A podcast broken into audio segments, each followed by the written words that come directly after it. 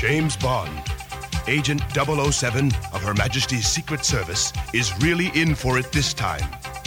But Bond has been in a thousand tight spots before, and he'll get out of this one too. He always does. Drax did not count on one thing. James Bond is a professional. Follow him now as he tangles with Drax and his villainous crew and tries to thwart Drax's master plan. Code word, Moonraker. Hello, welcome to another episode of James Bond and Friends, and we're doing this watch-along thing again. Um, thanks to um, thirty point eight percent of our Twitter following who voted voted for Moonraker, which was Calvin and Lisa's choice. Woohoo! Yeah. This week. Um, Fiore's Only was was second, uh, narrowly from Rush Love in third, and a distant fourth. Um, as as Roger was left behind in the car as it drove away with fifteen point eight percent. It's a fix. Fix. All right, so this week we're doing Moonraker. So if everybody wants to queue up their copy of Moonraker, we just got the M G M logo with the line about to uh, roar. I need a roar. Oh, we should do intros. Sorry. So it's the same crew as last week. Uh, so would you like to introduce yourself? David, Ben, Calvin, Lisa, and Bill. Uh, David Lee here. I run the James Bond dossier. Uh, what else do you want to know? Hi, this is uh, Ben Williams. I write for M I six Confidential and M I six H Q dot com. This is Calvin Dyson, and I run the Calvin Dyson YouTube channel, where I review and talk about Bond movies, Bond games, and Bond books, and generally anything Bond. Uh, I'm Doctor Lisa Funnell. I'm a professor at the University of Oklahoma. I'm the author of The Geographies, Genders, and Geopolitics of James Bond with Klaus Dodds, and the editor of For His Eyes Only, The Women of James Bond. And I'm Bill Koenig. I run a blog called The Spy Command. Fantastic. All right, guys. So uh, Moonraker uh, was released four weeks after I was born, so I don't have any personal memories of this coming out. um, so is everybody ready to get started? So yeah, ready. All right. In three, two, one, play. And rawr. You should be greeted with our friend rawr, rawr, Lion. Rawr. So line. Has everybody got memories of their first time watching this, or yeah. is that too long ago? I do, yeah. I, I saw it in the summer of nineteen seventy-nine, and I believe I went along to the cinema with my brother and my sister, but I'm not one hundred percent sure on that. Certainly my brother. Hmm. I saw it uh, uh, five times in the theater. That, that beige, beige gun barrel is just wonderful, isn't it? I can't remember the first time I saw this. Um, and this, of course, is strings once again with the gun barrel, because John Barry, he considered only Connery worthy of the electric guitar. So when Barry was doing it and you weren't Sean Connery, you've got something other than the electric guitar. Hmm. This shot here reminds me of when they moved the space shuttle to L A. Yes. It's a museum. And I got a lot of people commenting like, oh, like in Moonraker, I didn't know that was a thing that they did. I was like, this, well, how else do you move a space shuttle? Yeah. This chap here, uh, the the pilot, sorry to say, just interrupt because this is in a moment. Um, there's a, he acted in Spy Who Loved Me, yes. um, and he was one of the submarine guys um, yep. who made a heroic run and then died in that. And there was a uh, fan theory that there was twin brothers, one that joined the Navy and one that joined the R A F. and, they, and they both in, tragically died um, on, we're, on um, Bond missions. We're we're now seeing the hijackers, and they're just in street clothes. But in right. uh, Christopher Wood, in his novelization, had them in some kind some kind of flight suits. Um, I, I like the street clothes. They they look like they're in an episode of uh, The Professionals. The Sweeney. Yeah. The Sweeney. yeah. The stealing of the transit van. Yeah, they look like gangsters. Right, yeah. They got, that's where Drax recruited them. Um, well, there is a henchman hotline, as we'll find out later on in the uh, in the film. You can just call up and hire these people. Henchman for hire. Lisa, M's got a red phone now. I know. What does this mean? Does this mean collaborating with I mean, Russia? It- It means that they found that out in the prop department, I think. But, um, okay, but the curtains are still so, green. So, okay, so M is like going out to walk walks to tell Moneypenny. Now, I right. thought that's what the intercom was for. And, I, and also, I remember w- watching this, I think in the later sequence, I noticed, okay, this is two movies in a row where Lois Maxwell doesn't get up from her desk. Is she got mm-hmm. like circulatory problems? Yeah, I mean, I was kind of concerned. um, but, but then, of I, course, I, in the I, next got, movie, she gets up. I've, I've got an answer for the oh, intercom. That's, that's when, when, they re- when they replaced uh, M's telephone, the, um, the the intercom didn't work afterwards. So just to, just to let people say often where the Jaws come from. He's um, sitting there. He's sitting there. You can see his leg at the pilot. Yeah. He's, he's piloting the, the, the plane. Oh, a lot yeah. of people go, yeah. Is he hiding in the toilet? Is he hiding in the toilet? But no, he's actually, he is the one who is piloting the aircraft. Mm. Um, I love the fact ah. that Jaws makes a return. I mean, typically you have this idea that hench people are going to die. Everybody dies in a Bond film. And I like that Jaws comes back and is given, in this film, a more endearing and approachable role. Like, he's really scary in The Spy Who Loved Me. He doesn't die. He's unrelenting. Right. But in this one, you just have, I don't know, he does little funny and quirky and endearing things. And I like him as a character and I root for him. And but he's you, supposed to be, you, a, you know, aligned you with the villain. Him approachable, though. Well, he's approachable if he doesn't smile. I see those teeth and I'm like, whoa. I think, I think Lisa, in this one, he has does get a scary moment um, later on in Rio. We'll get mm. there, but it's it's very yeah. um, ominous. Probably his scariest moment, but, I would say. Yeah, yeah it is. It, but Lisa, he has just killed that woman who was in... Yeah. So, you, you know, whether he directly, like, killed her or just left her to die in that that crap in a plane crash... That that should be something that you should consider in this. But he's so likable after he's just murdered someone.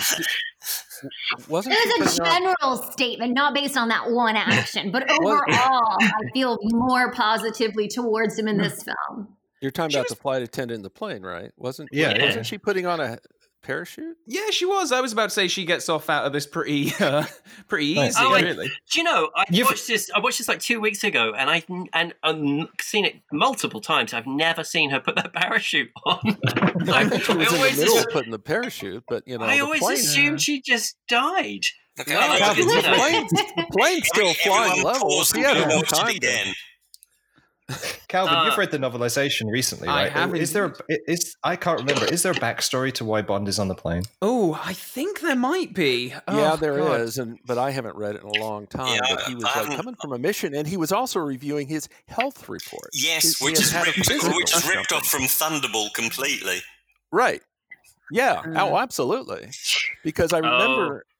Oh. Oh, he's about to bite Bond, but... Yeah, don't get bitten on the, don't get bitten on the calf. That's deadly. And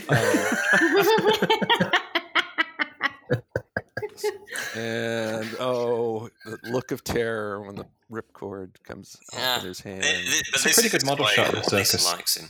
I'm all the model shots. All the model shots uh, are, are kind of amazing. And hits the. Oh, oh, and I really like how Albert R. Broccoli gets his title card right at Jaws' crotch. crotch. Um, was, Jaws was that, two finds love in this movie, so maybe.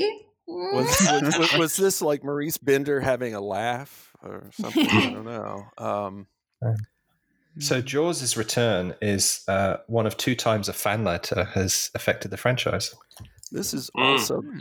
this is this one of the two times. The last, this will be the last time it says... I think you know, David, the second time. In Ian Fleming's. That's that's the last time we've done this, because from here on out it becomes as Ian Fleming's James Bond double oh seven in. Right. But, the character rather than the story. Yeah. So uh, what were the what were the two times that um, a fan letter affected the film? Obviously this one, it was a, a young young boy asking for the return of uh, Jaws. Jaws. And the other one was What's... two two young chaps.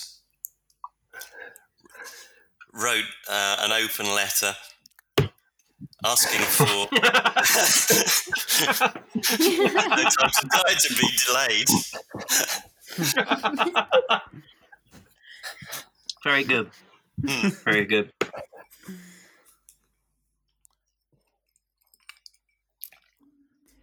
one of the lesser songs we're listening to right now. Well, yes. well, it, well, it was a, it apparently had a very mixed up history because uh, originally it was going to be Frank Sinatra. Originally, Paul Williams was doing the lyrics, and then that all changed, got scrapped, whatever. And then you had Hal David come in to do the lyrics, and Shirley Bassey as a last-minute replacement mm. uh, on the song. It is. It, it had. I'm not fully up to like every twist and turn, but it was apparently a big mess that came together really at the last minute. Mm. And in fact, I I actually like the end title version of the song better. The yes, disco yeah, version. Much more. Mm. And for some reason, Ken Adams has production design, but designed isn't capitalized. But... So we've got uh, we've got quite a few um, regulars in, but also some some new people as well. Uh, being that the production shifted over to to France and out of Pinewood, um, so you've got uh, um, Fournier doing the uh, D O P. Mm-hmm. Um, and uh, right, so, it was originally going to be uh, Claude Renoir again, but his eyesight had gone totally bad. But yeah, I mean, it, it, his eyesight had failed even halfway through Spy. Right. Um, so even though he got um, the credit for that, um, he he didn't complete that film as as D O P.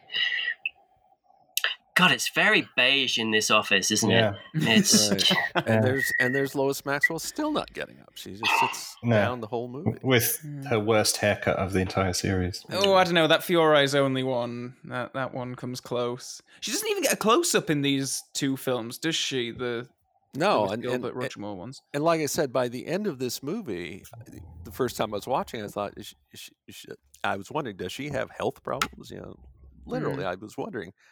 Does she have a circulatory problem? She can't walk? I just Well, just... she she survived longer than this guy, um, hmm. who was definitely having some health issues during this uh, this film. So yeah. here we here we have a basically kind of a handoff to uh, um, to a, to a kind of a new authority figure for Bond. Jeffrey um, Dean, the Minister yeah. of Defense. Yeah. Well, he was in the previous one as well. Yeah. I, I suppose right. that he he because he appears in like the next few as well, and I always figure it's because once you introduce the Minister of Defense, and it's like, oh wow, the stakes are really high now. We've got the Minister of Defense here to talk about it. Once you make that um that transition, you can't really go back, which is why right. obviously he comes back in the next one because Bernard Lee isn't there, and we need right. some kind of regular authority figure. The, the uh, but he's here now in the License to Kill, I believe. The character's the whole, name the is whole Freddie, cabinet.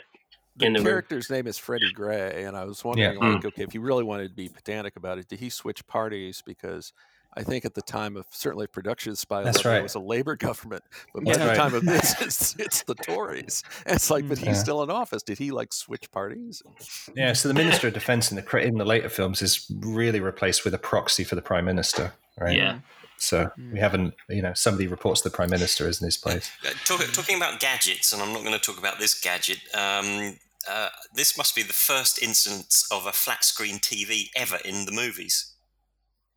Hmm. Ah. Well, I was just I was just going to say that um, I, I imagined that the, the back end of the set was this, like, so out, out in money. Back ends. yeah, perfect timing. But Moneypenny's office has probably got the other half of the television sticking out no, into no, no, it. No, no, no, no. Keep, keep, keep Branch, keep Branch developing flat screen T Vs, definitely. Um, and Bond says for the first time uh, out, into, like, he sort of mentions that it's uh, just it's in the L A X, shops for Christmas. Yay, L A X. I'm home. um, this is a double for for Moore, um, and then we're we're in France. Um, so a lot of this is just kind of, um, uh, you know, it's, it's, this is just establishing shot second unit sort of stuff. Maybe um, even third unit. maybe even third unit, yeah, down right down the line. Um, and at this, I was watching this, uh, as I say, recently. I think this is a nicely kind of cut together between kind of, okay, you've got obviously a bit of uh, blue screen or rear projection there. Um, but but it's nicely cut together, this uh, mm-hmm. this this kind of going from California into into France. They they do yeah. it relatively well, I think. Yeah. Every um, all the best pilots take their headsets off, yeah. right? And uh, and also a pretty good model work on. Um, Drax's yeah, plant. Exactly. So I mean, you this go is a real from plant here, but yeah. we'll see a model shot, which I, I admit it took me about two or three times to catch on. Here's the model shot. Where, yeah, it's it's a nice it's nicely done the way that they they kind of cut between all of those kind of the location, the studio, uh, the models, uh, to to kind of really sell this story. And again, you know, you've got the shot of the helicopter going over a real plant uh, right. just after that model shot. So it kind of really ties it in nicely. And then we're going to have this uh, matte painting that's going to be coming up in a in a couple of seconds. We've got that and just awful to line add about- to the to add to the the play on the word model, you have for the second film in a row this personal assistant pilot. Um, mm-hmm. Who's supposed to be a personal assistant to the villain, who ends up collecting Bond, wears, you know, sc- she's scantily dressed. I mean, that doesn't seem to be a typical pilot's outfit, very cleavage-esque. Um, and, and she's sort of a, a disposable figure who, once she loses her value as being sort of a gatekeeper um, between the two, ends up being killed off. That's typically the destiny. So it's interesting when we talk That's about true. models, there's a different type of model that starts to get featured in, in these sequences. Well, and she also, from Drax's perspective, double-crossed him. That was that is nice. True. She's um she's also a, I believe, an adult performer. Um And one of the reasons why she was cast, I think she was in um, uh, a, fr- a French uh, adult film. So I think there's uh, there's there's another reason why that kind of uh, yeah. So they, they originally looked at Kim Basinger for that role. Wow. I mean, in the and book, then when it moved, she when, is... it, when it when it when the production had to go to France, then they had to obviously re- reconsider. Her, in the novelization, you know, she is kind of like your stereotypical blonde, like American cheerleader mm-hmm. type. Um, yeah, isn't her name Trudy something? Yeah, yeah, yeah. Uh, here, can we just look at the piano playing of, of Drax here, where he oh, yes. he he just hovers his fingers over the, the keys. And for so long, I thought this meant that he wasn't actually playing it, but then when I saw it eventually, like in a higher quality, you can see he is. Playing, he is actually playing, but yeah, it's but just the, just the shot looks like he's just hovering his hands over, which I think is so much nicer to think that he can't actually play, but he goes through the pretense of sitting at a piano and um, hovering his hands with over with a tape recorder. Yeah, exactly. Um, so, uh, coming back to, to Lisa's point about introductions of uh, models and female characters. Um, These uh, these ladies that uh, Drax is introducing, they all come back later on in the in yes. um, in the in the different plot. They're, they're, he he introduces probably about three or four different sets of um, models, just to kind of and you and, and the idea, I suppose, is to be like, why is why are they all hanging around him? Mm-hmm. Um, it doesn't it doesn't really pay off that well, but like no. one of them ends up being working at Veni Glass and yeah. Um, And didn't he say one of them was a Contessa or something? She had some yeah. kind of. I mean, in other words, they you know they well the movie people called up uh, central casting, but you know Drax was he had obviously talked rich people into supporting this scheme. Um, yeah, they they don't dwell on that, but uh, yeah, I mean he has some support from well-to-do people. Okay, Lisa. It's Drax's line of cucumber sandwiches for Tesco. Uh, is your dog as obedient as, as Drax's dogs? Absolutely, yeah. Uh, they they uh, they understand the command. Wait, uh, they just choose to ignore it. oh, that, that's probably the same as my dog sandwich. Playing his harp. Oh no, that's uh, Goldfinger. Um, this is actually another chateau um, from the, the, the exterior chateau shot, so it's kind of um, it's yet another kind of yeah. There's fast a, forward a on the dogs, up. sped up dogs. Yeah. What do we think about say- their suits, of, of the suits between Drax and how he's dressed without the collar? And then, of course, Roger Moore with the combination of like the beige pants, the, the darker colored suit, and of course, a striped tie. Any thoughts on that? Is it, do you feel it's of the era? Do you think it's representing allegiances? Any feelings well, on their, their wardrobe? Just look at the, tra- the, the trousers well, are definitely of the era. I was going to say that, uh, that, that Corinne Defoe's um, costume reflects the later on the the Moonraker shuttle outfit, you know, the yellow and the white sort of um mm. is very, very redolent of the the uniforms that they will wear later on. I think Bond's outfit is is very classically, it's a little Alan Wicker, but it's very classically yeah. kind of uh you know tailored uh for the time. So I think it's just uh, again this this inference that he's um a man of style. Well, Drax and, looks like uh, a bit of a throwback to the whole Nehru jacket thing yeah, that Bond villains yeah. wear. They they, they got uh, they they got they got it from the Spectre clearance sale. Um, yeah, here's Barbara Broccoli's clipboard. Yes, Lisa, yes. this is this is your moment. A woman. A woman. Oh gosh. I I could read his lips and see it. Here's the thing. I like her character. I think that she's incredibly smart. I think she's capable to be an undercover agent and to be able to be like, I'm not sure if she's an astronaut, an astrophysicist. I'm not sure her terminology, but she's definitely um, highly intelligent, very skilled. And to be given a name like Doctor Holly Goodhead, of all names, is there to, I see it as being just a way to take her down a peg or a she's notch. A- She and, said and it's, she's an astronaut. She, you know, fully trained. She's a fully now. trained. Yeah, yeah, fully trained. The, the Space Administration. Yeah. Um, so this oh, is some nice, a... nice combination between um, some location stuff, um, yep. some model shots there, uh, and the Pompidou Center standing in for, for the Moonraker, and this wonderful centrifuge set by Ken Adams, which mm. um, even though it's only used in this one scene. Yeah. Cost a huge amount of money to, to build. If we ever, if we ever get to build a James Bond theme park, this is yes! like one of the rides. Yes. I love it. It yeah, needs to happen. Um, but it's a, but it's an absolutely gorgeous set, and I think you know it's this is a very fitting kind of end to uh, Ken Adams' tenure as a production designer on on at least the film Bonds. Um, he did. Uh, he did come back and do, um, I believe, a, a video game later One on. Of the worst but I think ones, it, yeah, GoldenEye Rogue Agent. Uh, yeah. Oh yeah, but, you should read uh, the art book with. Uh, yeah, he's he does not have nice things to say about that. No, I can imagine. But um, but this is a you know as a as practical kind of physical set. Um, that he's done some absolutely gorgeous work in this film, and um, mm. um, I really feel like. A, It's a, it's a good end to Adams. This is, this, there's a good like. There's an opportunity for a. Do you want to touch my red knob? But line, but yeah. they just that was a, that was too far for Roger at this point.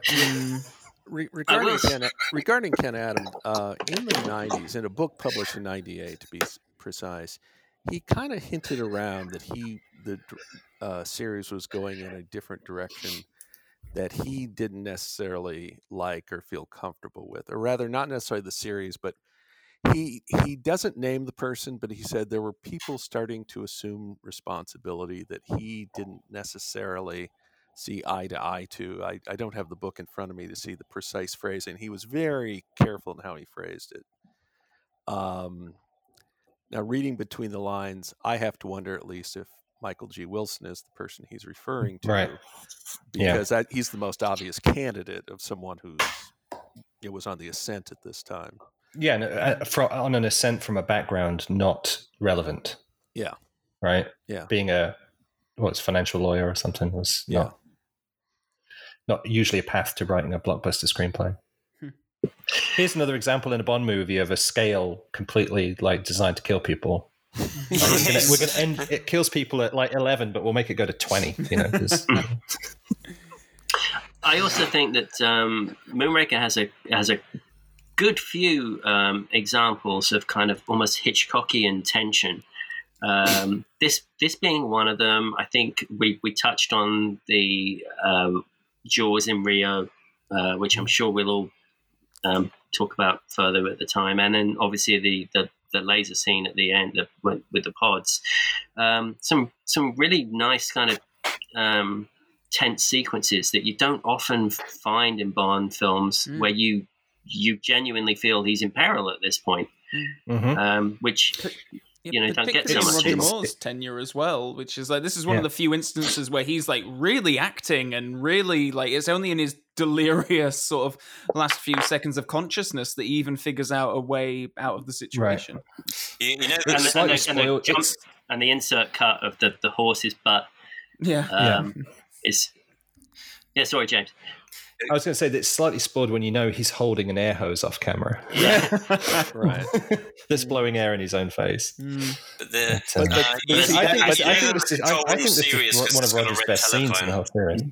And I was about to say, actually, when you know that, it's like, okay, that shows you the concentration he had in doing the scene that he's right. holding this hairdryer. Mm. Um What, one of my favorite scenes of Roger throughout the whole of Bond, um, all of his tenure, is coming up when he actually gets yep. out of the pod and mm, he yep. the way he interacts with Lois at this point.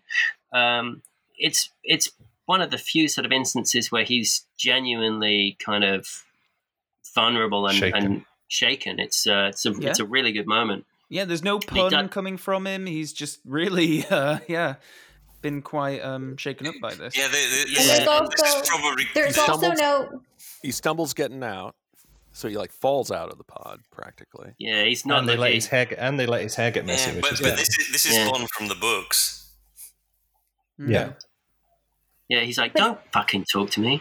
But this is different from a scene from like Thunderball where, you know, he goes after Patricia Fearing after there was a mistake and he sexually coerces her. And, and there's like that whole Connery era icky stuff that, that, that happens. Whereas here he's just disheveled. He's, you know, trying to recover and he wants nothing to do with her. And I think that's a pivot uh, if we go from yeah. one era to another, that he's not thinking about sex. He's thinking about it now, but he's not thinking about it then. Um, and I think that that I, I, I like that aspect, that he still remains professional and he knows he needs to recover. He doesn't just like wake up and be like, ooh, and, you know, let me coerce mm. you into having sex, strange woman. Mm.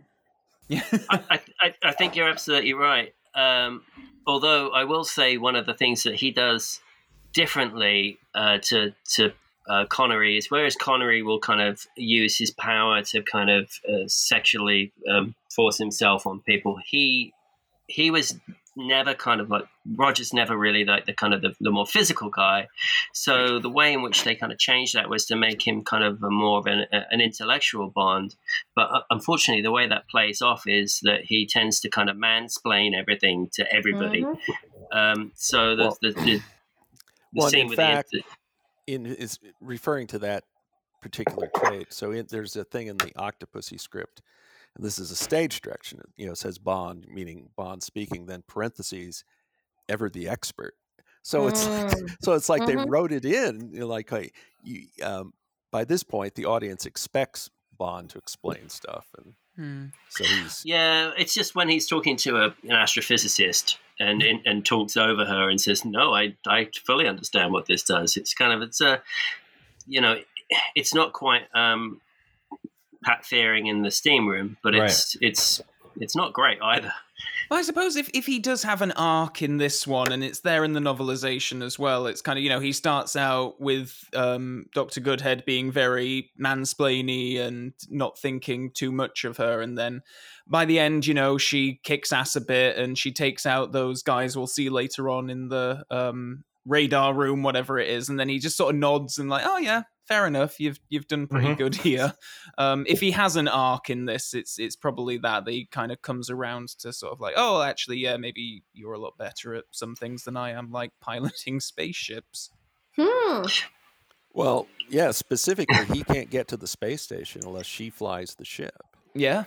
Yeah. Um, oh, she's integral, um, and mm.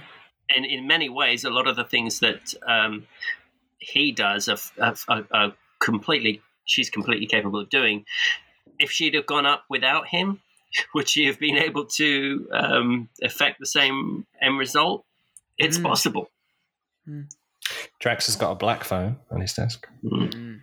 Was the were, was the color beige really big in nineteen seventy-nine? Because she's got a beige silk robe, and I'm oh. thinking, like, I've never seen a beige silk robe as being an option. Like, I don't know when the last time I've seen one other than this movie. Yeah. I seem so to remember te- it's more silver. Oh, is wow. it silver? So- Hmm. Uh, in in ten Flattery. years we've gone from in ten years we've gone from something that needs a crane to winch it through the window to a cigarette case. yeah. yeah, this is cool though. I like this. Although I wonder Can I how just much point out, radiation though? that thing is throwing off to affect right. the X-ray. But um, it's interesting you should bring up the uh, On Her Majesty's Secret Service um, craned in uh, safecracker because. Um, didn't he? Didn't he have a much smaller safecracker in You Only Live Twice? So he went yeah. small and then and then big again. Yeah, but but except yeah. though Majesty's had a uh, copier, photocopier, so it wasn't ah, just a, right. it wasn't just a safecracker. Yeah. Uh, okay, fair enough. But it, it could Whereas also he could have just used his little double oh seven camera. I love that. That's amazing. I want one. Well, despite all the, the double oh seven camera, the trick, yeah. there is some actual detective work because he's he's seeing these Vinnie Glass, you know, the yeah. mm-hmm. Drax Industries. So actually, because yeah. that's that's that's the thing that Drax needs to keep is the plans for the glass vials. Like out of the right. whole operation, that is the thing that he's most attentive yeah. to. Well, he's also keeping stuff in Venice, though. I mean, I guess you know he's got the he's he's delegated the poison or the whatever you call it, the stuff that kills people to the scientists in Venice. So it's. I don't know. I, I, again, that's I know we're not we're not we're not there yet. And we're getting ahead of ourselves, which I think is a really good sign of a good movie because we're we're excited to clip it along. But um, but that oh, um, I'm enjoying that, this. I'm enjoying it too. Um, I, what I meant was that um, that set with the scientists in Venice is also a, a, a yeah. fantastic little set. And mm. Lisa, when we were talking about Doctor No. You know, the, the combination of kind of like uh, um, old and new um, mm-hmm. that, that Ken Adam tends to put in, that's a perfect example of, you know, this classic kind of Venetian style with uh, with this modern lab. It's very uh, it's very redolent of, uh, of Ken Adam. Uh, this is very seventies horror, this whole yeah. thing. That's a brilliant way of describing it, actually, yeah. It's like a Hammer House of Horror kind of stepped in to take this segment of of the film. And it's also sort of mirrored with, and I'm not pushing too far ahead, but with Corinne and her demise is very much like she's fully clothed in a white gown and it's very horror-esque. So yeah, all mm. these outdoor mm. scenes are sort of connected and speaking to um, sort of the rise of the horror genre. She's. Uh, the, she also goes from at, wearing socks to not wearing socks. But uh, look at the. Uh, Did she the lose two, them while running? Yeah. the, the, so we're, Drax is gonna Drax is gonna introduce the, the other the other two uh, Moonraker candidates, and look at them. They're like they're like the twins out of um, The Shining. Uh-huh. Just standing there yeah. identically identically dressed with all of the dead birds behind them. It's quite a. You know, the, the, all of these people that he introduces are, are later on in the pyramid room, and they all stand there watching kind of coldly and impassively as Bond is about Ste- to be Step killed. Lives like. Mm. Yeah, it's a, it's there's a there's a real kind of oh, menace yeah, about yeah, them. Yeah, they're going to that effect, definitely. Okay, one minor complaint. Uh, and this is comes from watching it too many times. A shotgun doesn't give you that much range. It's for like blowing things. Yeah, uh, your immediate. yeah, it's not a rifle. Yeah, but if you're Bond, you can make yeah. it happen. No, yeah. If, if, physics, if you're, physics if, changes for Bond. Yeah, if you're Bond, you, lots of things do apparently. yeah, if you're Bond, you can defy physics. Um, yeah. This is a nice shot though, with the uh, the chateau in the background. It's, yeah, uh, right. Well, and, and this is a very amusing sequence here because, you know, yeah. taking aim at the bird, following mm. the bird, fires. You miss Space Mister Station Bond. Falls down. That's all down. He hits I the like space that. station from here. Now, this is somewhere in Southern California, supposedly. That'd be a re- really interesting police report. Uh, to see how mm. Yeah, lots of the wrong types of trees for Southern California as well. You have them he imported them all. Yeah, yeah all root by root. Every That's... single one. This entire forest. So here she is in her golf cart, Corinne, about to get it. Fully yeah, clothed.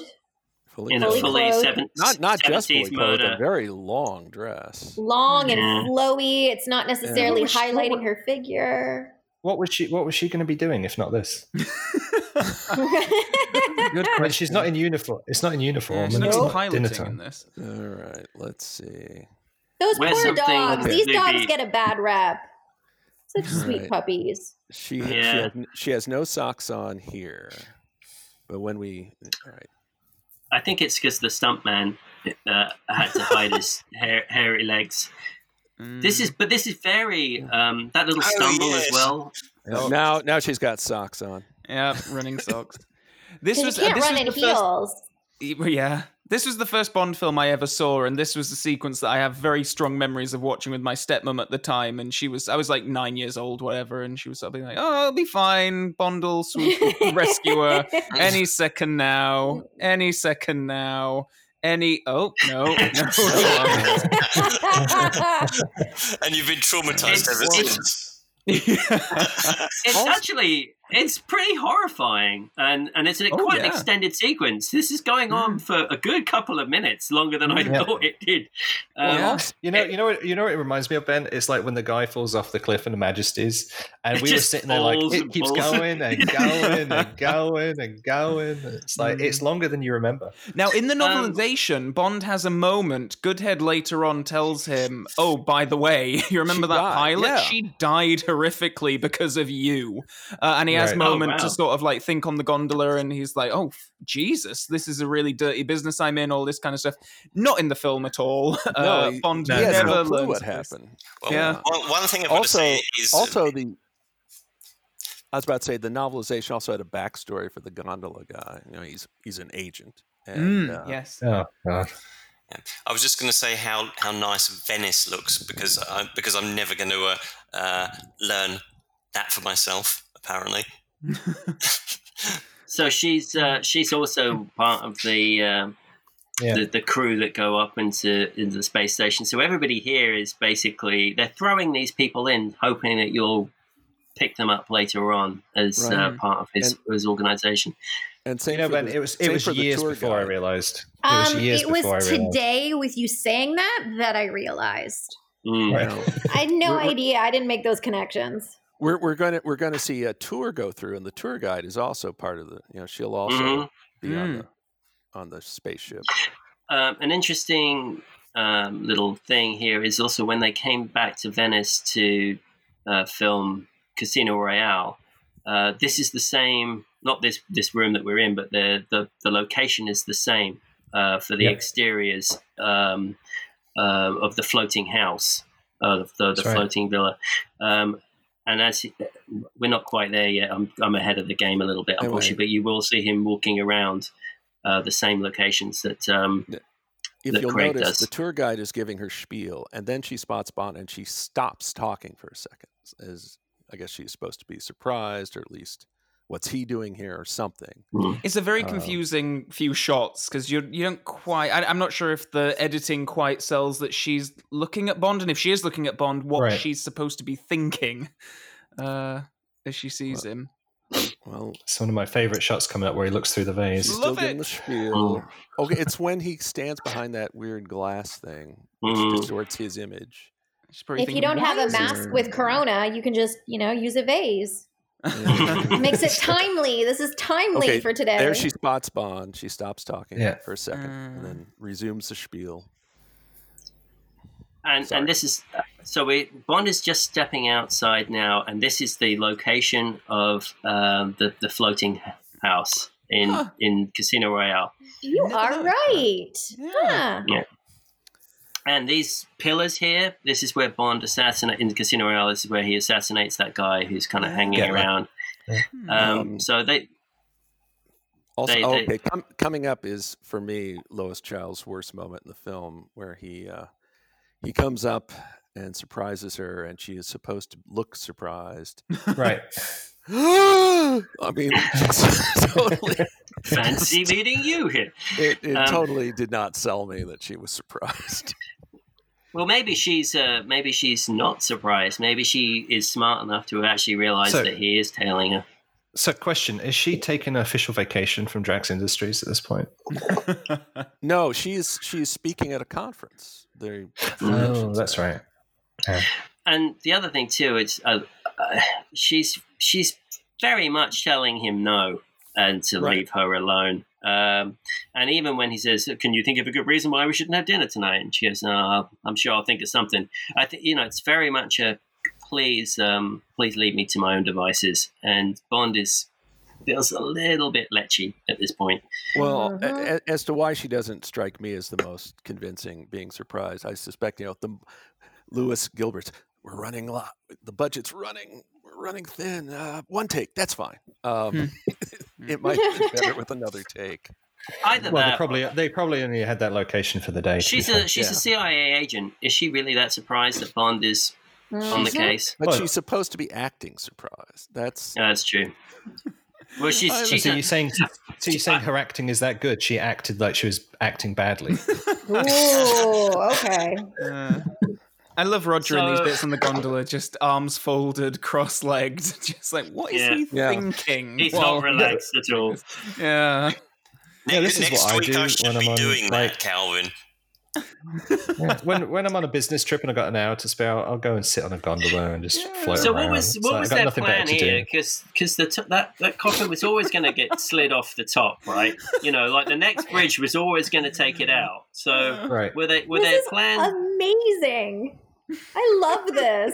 Oh, it's brilliant. It's so ridiculous. It's well, amazing. Well, yeah. and this is the well, invisible car moment. With, with, with this scene, when I saw it in the uh, saw it in the theater, the trailer, I was with my future wife, and she saw that, about the whole thing with the killer in the coffin and then Bond throwing the knife back at him.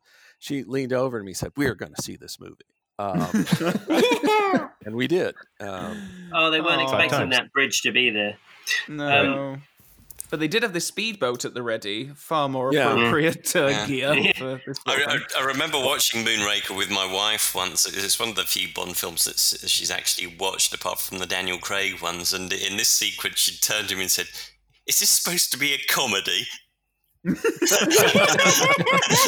Yeah, and the smoking guy, I guess. Uh, the smoking guy, not yeah. uh, not not very good uh, salesmanship for Marlboro. But um, right. now, in the first draft, what this was supposed to lead up to was the guys were going to chase Bond.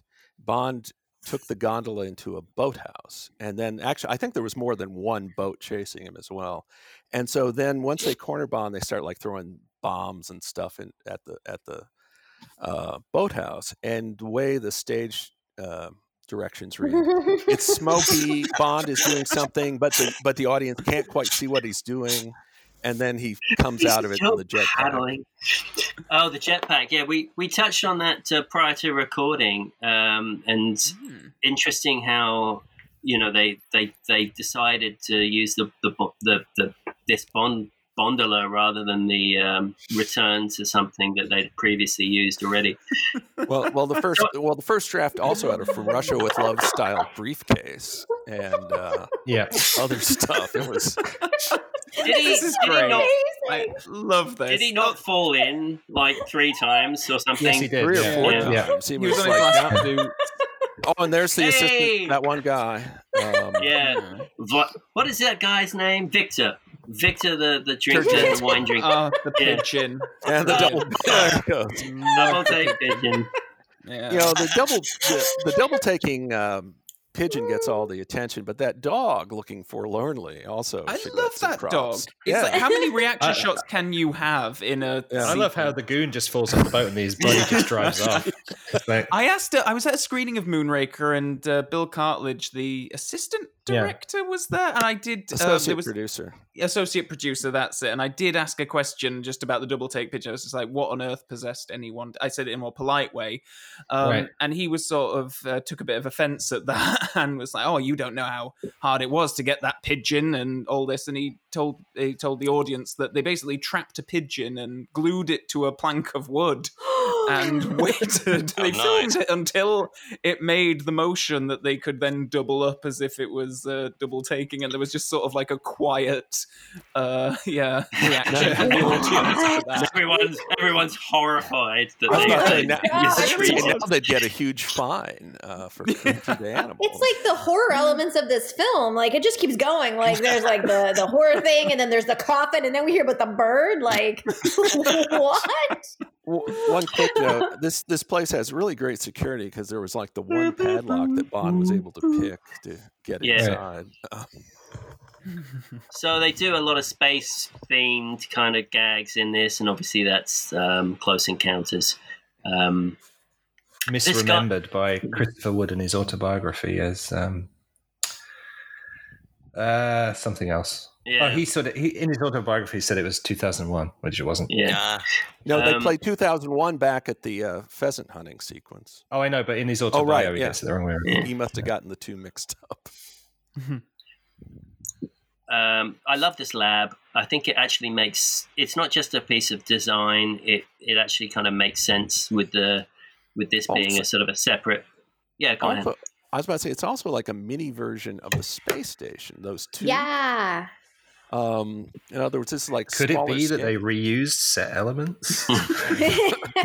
well, well, this this cost something like between thirty-two and thirty-six yeah. million dollars in seventy-nine. Um, we we interviewed Ken Adams about this years ago, and he said this film it was his experiment with the tubular structures. Mm. So everything's tubes in this film. So. Um... Yeah, th- th- I've actually I went to the, to the prop store auction for some of this uh, some of this stuff, and they, they had the vials from the Moonraker in there, and it's remarkable. Like on screen, they look very sophisticated, um, right? But you know, close up, they're just kind of wood and bit of silver tape, and right. uh, That, that's so why directors of photography get paid the big bucks. To... Yeah. You know what's funny is that that satellite's more convincing in nineteen seventy-nine than the one in Tomorrow Never Dies that he knocks over. Yeah. Um. Yeah. I thought I put a "Do Not Disturb" on there. But there so yeah, that, that that shot there of him looking up with the um, you know the the the round thing above him is uh, it's very kind of um, a callback to kind of. Uh, the Goldfinger uh, lab uh, mm. where they're making the, the heroin and stuff. Um, there's a sort of a shot that's very similar to that. And, and Barry's score is really good in this sequence, very uh, complimentary of the images. Is the, the little thing there that had like the little open glass thing that reminded me of R two D two, just like the sphere top. And I'm wondering you if know, there was I, I was some, thinking some exactly sequence. that. I was thinking exactly that a, a, a few moments ago, yeah. Okay, good. See, it looks like R two D two's head. Yeah. yeah. With the lines. Yeah. Because we haven't really mentioned it yet, but that's obviously what they were chasing here. Um, Star Wars, a couple of years after that. Yeah, right. Kids like space, do they? Well, we'll give them space. Well, and for a movie that's so lighthearted most of the time, this is, you know, pretty... Yeah, you know, it's like Bond's like, oh shit, I, yeah, I killed those guys. yeah, and yeah, the, the thing I just put in my pocket. Uh, yeah, need to be a little bit more. I'll just put it right back. We don't need to secure it in anything. Oh, That's the, the other thing too. Okay. Is like any um yeah any any other film. Like I mean, he he literally that survives through a huge fight. Um, right. You know, any other film that would have broken, but like somehow that, that, that remains intact. Yeah, I like it though. It gives the this fight sequence an extra bit of tension, knowing that he's got that yeah. thing in his pocket. And... You know, Chang walking through the streets of Venice in Bushido gear. It's dark, but I love the destruction. I love yeah. he was, just uh, the he was getting of... ready for the carnival. Yeah. Just break everything. Yeah, that's right. He was great. He was scheduled. This is how I feel in quarantine. Break everything. Uh, and then checking on the, making sure that the vial is still intact.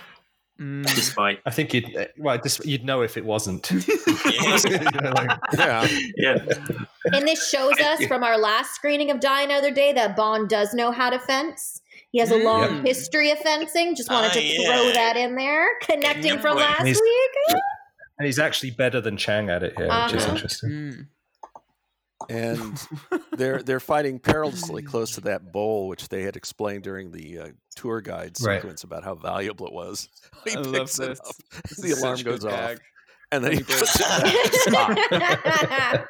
Of course, it meets its end thanks to John. Uh, hmm. Do you think that there's the reference then to that in A View to a Kill with Stacy Sutton and her yeah. like vase that ashes. she doesn't want to mm. the ashes, and then she ends up breaking it anyways, or maybe she doesn't. I don't know. This yeah, Ma- Martin Grace here. It's like every other shot. Standing in for Roger. How's he not cut?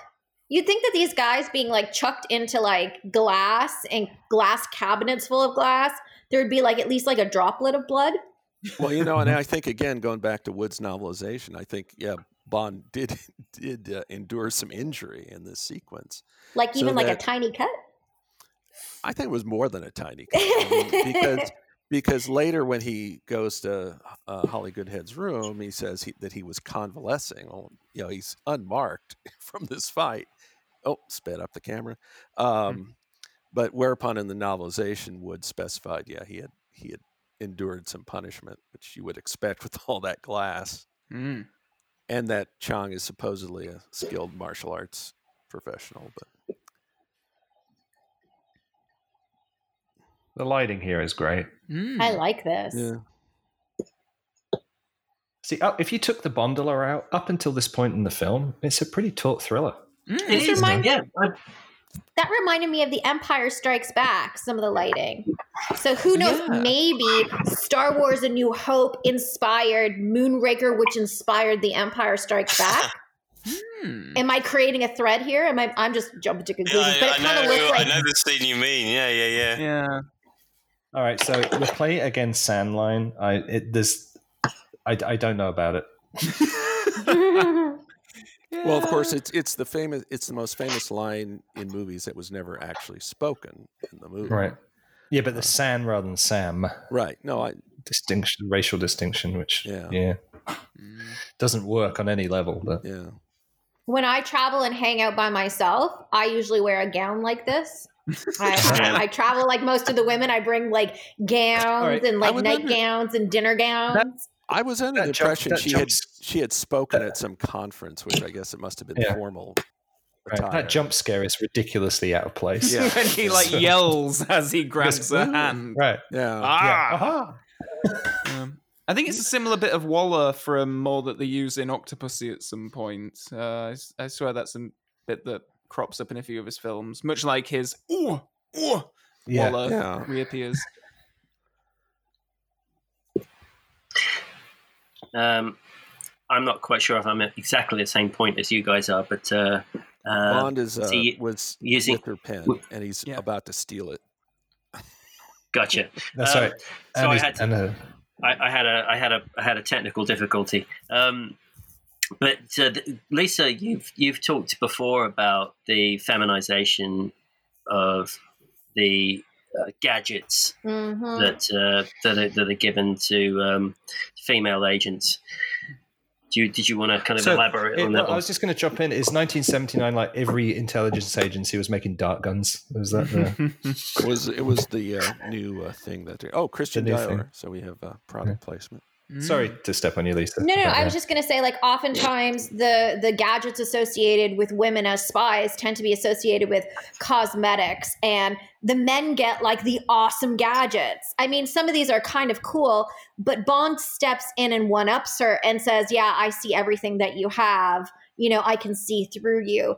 And so she doesn't actually get to use these gadgets. So they're there, no. but Bond's the one who no. uses them um, to, to sort of say, I know who you are. And I think the only time we really get sort of a shift in that is Wei Lin in Tomorrow Never Dies, where Bond accidentally sets off gadgets, not realizing that she probably has an arsenal better than than he does through Q. Oh. Yeah, and he but he steals a pen to use later. Yeah, that so. is true. But and she doesn't get makes- to use it.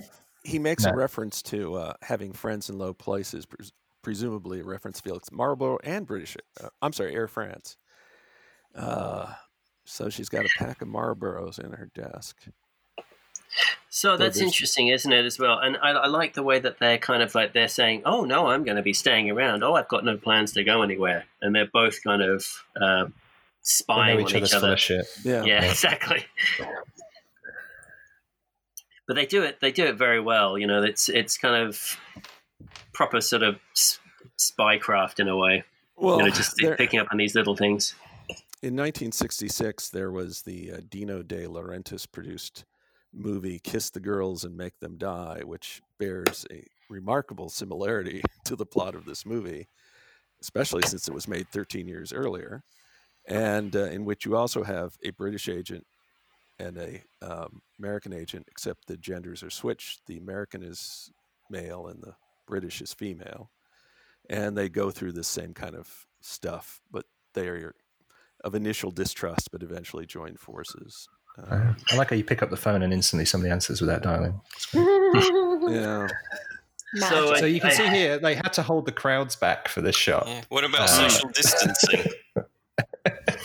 How'd you explain that? We're going to hold all the crowds back to let some British folks through. Niggly. yeah, it, it, and here it, you see the receptionist getting arrested. You know, which is funny.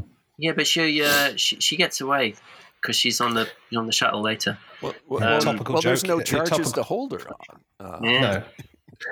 Well, you know, despite the shortages of P P E, we have a but bag full of it. He's wearing the same suit, is he not?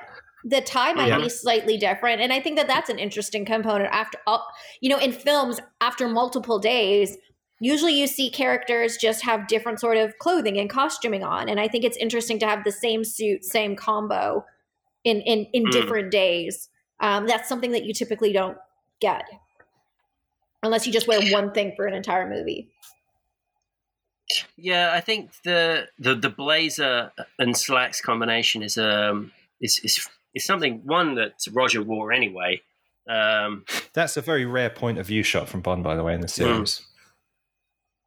where you see it through his eyes. Mm.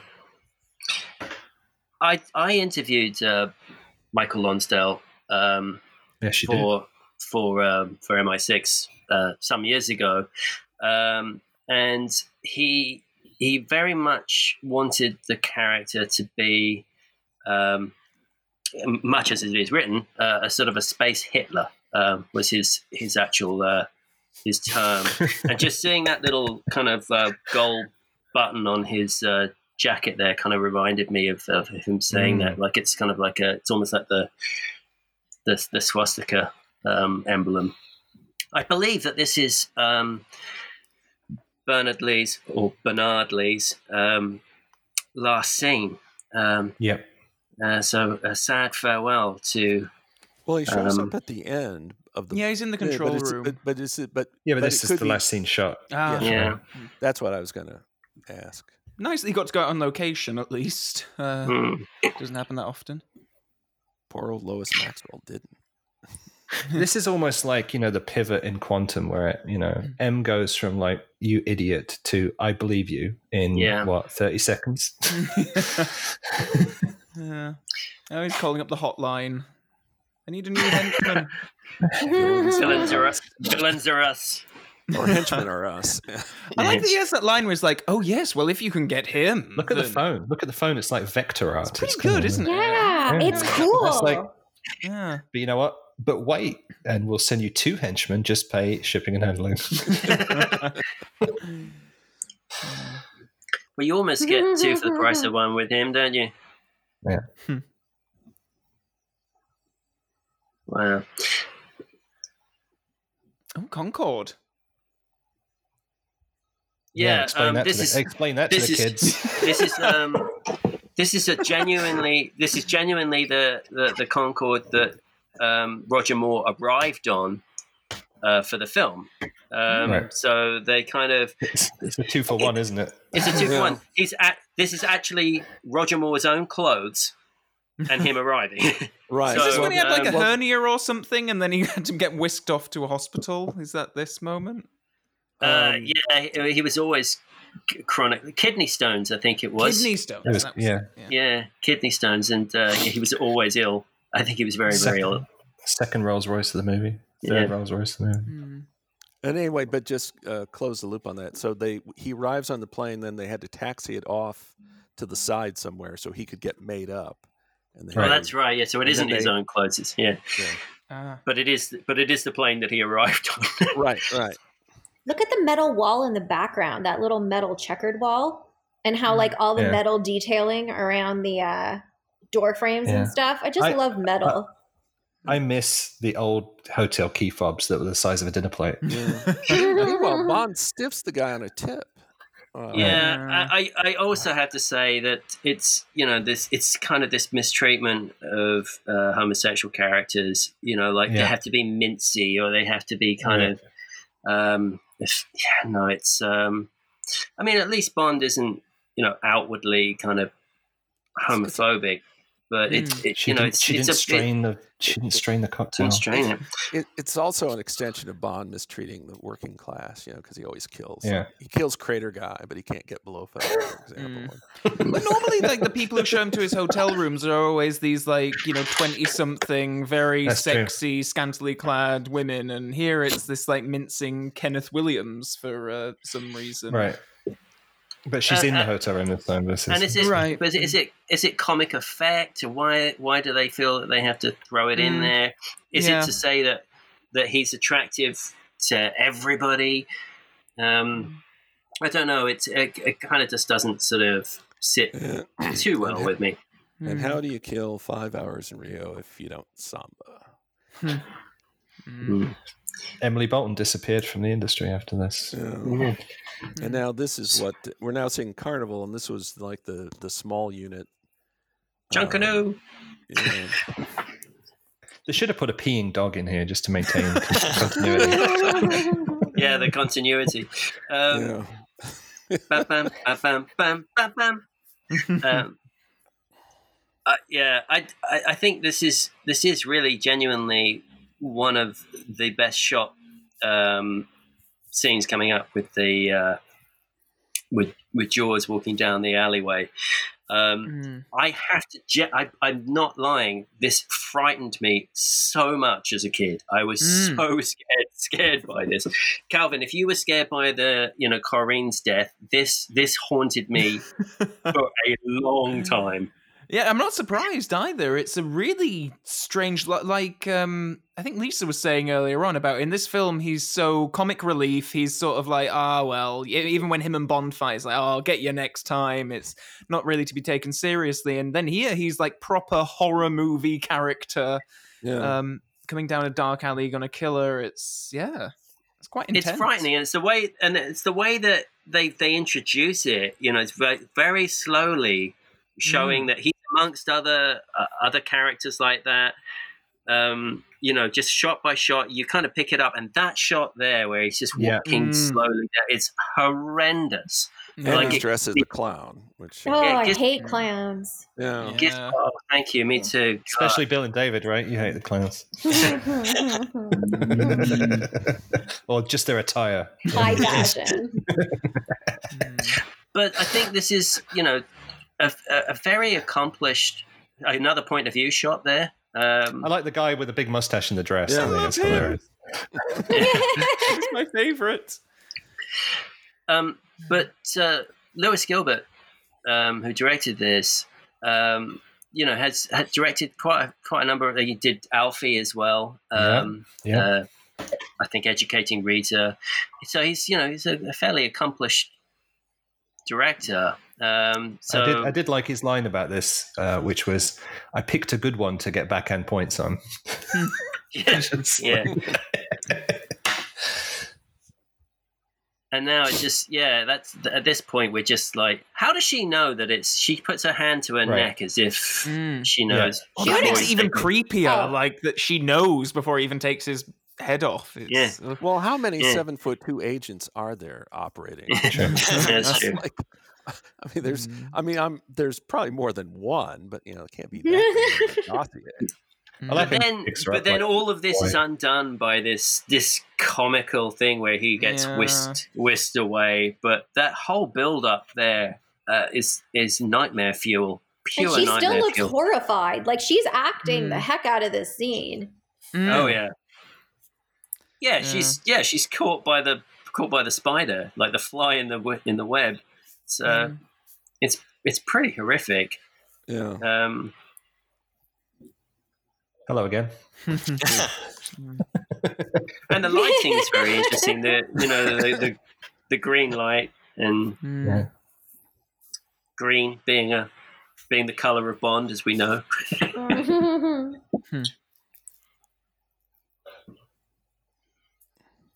Yeah, and then it's all just kind of undone by him just being whisked away. Yeah, I do like how he eventually he. He resists for a little bit, then he shrugs. Mm. Yeah.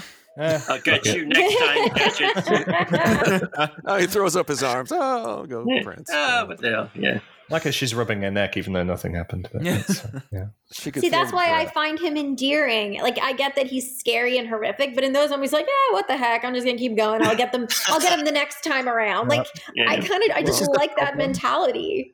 Well, this yeah. is the well, problem when the... you when you when you call villains for hire and you do it at an hourly rate. Mm-hmm. well, that is well, true.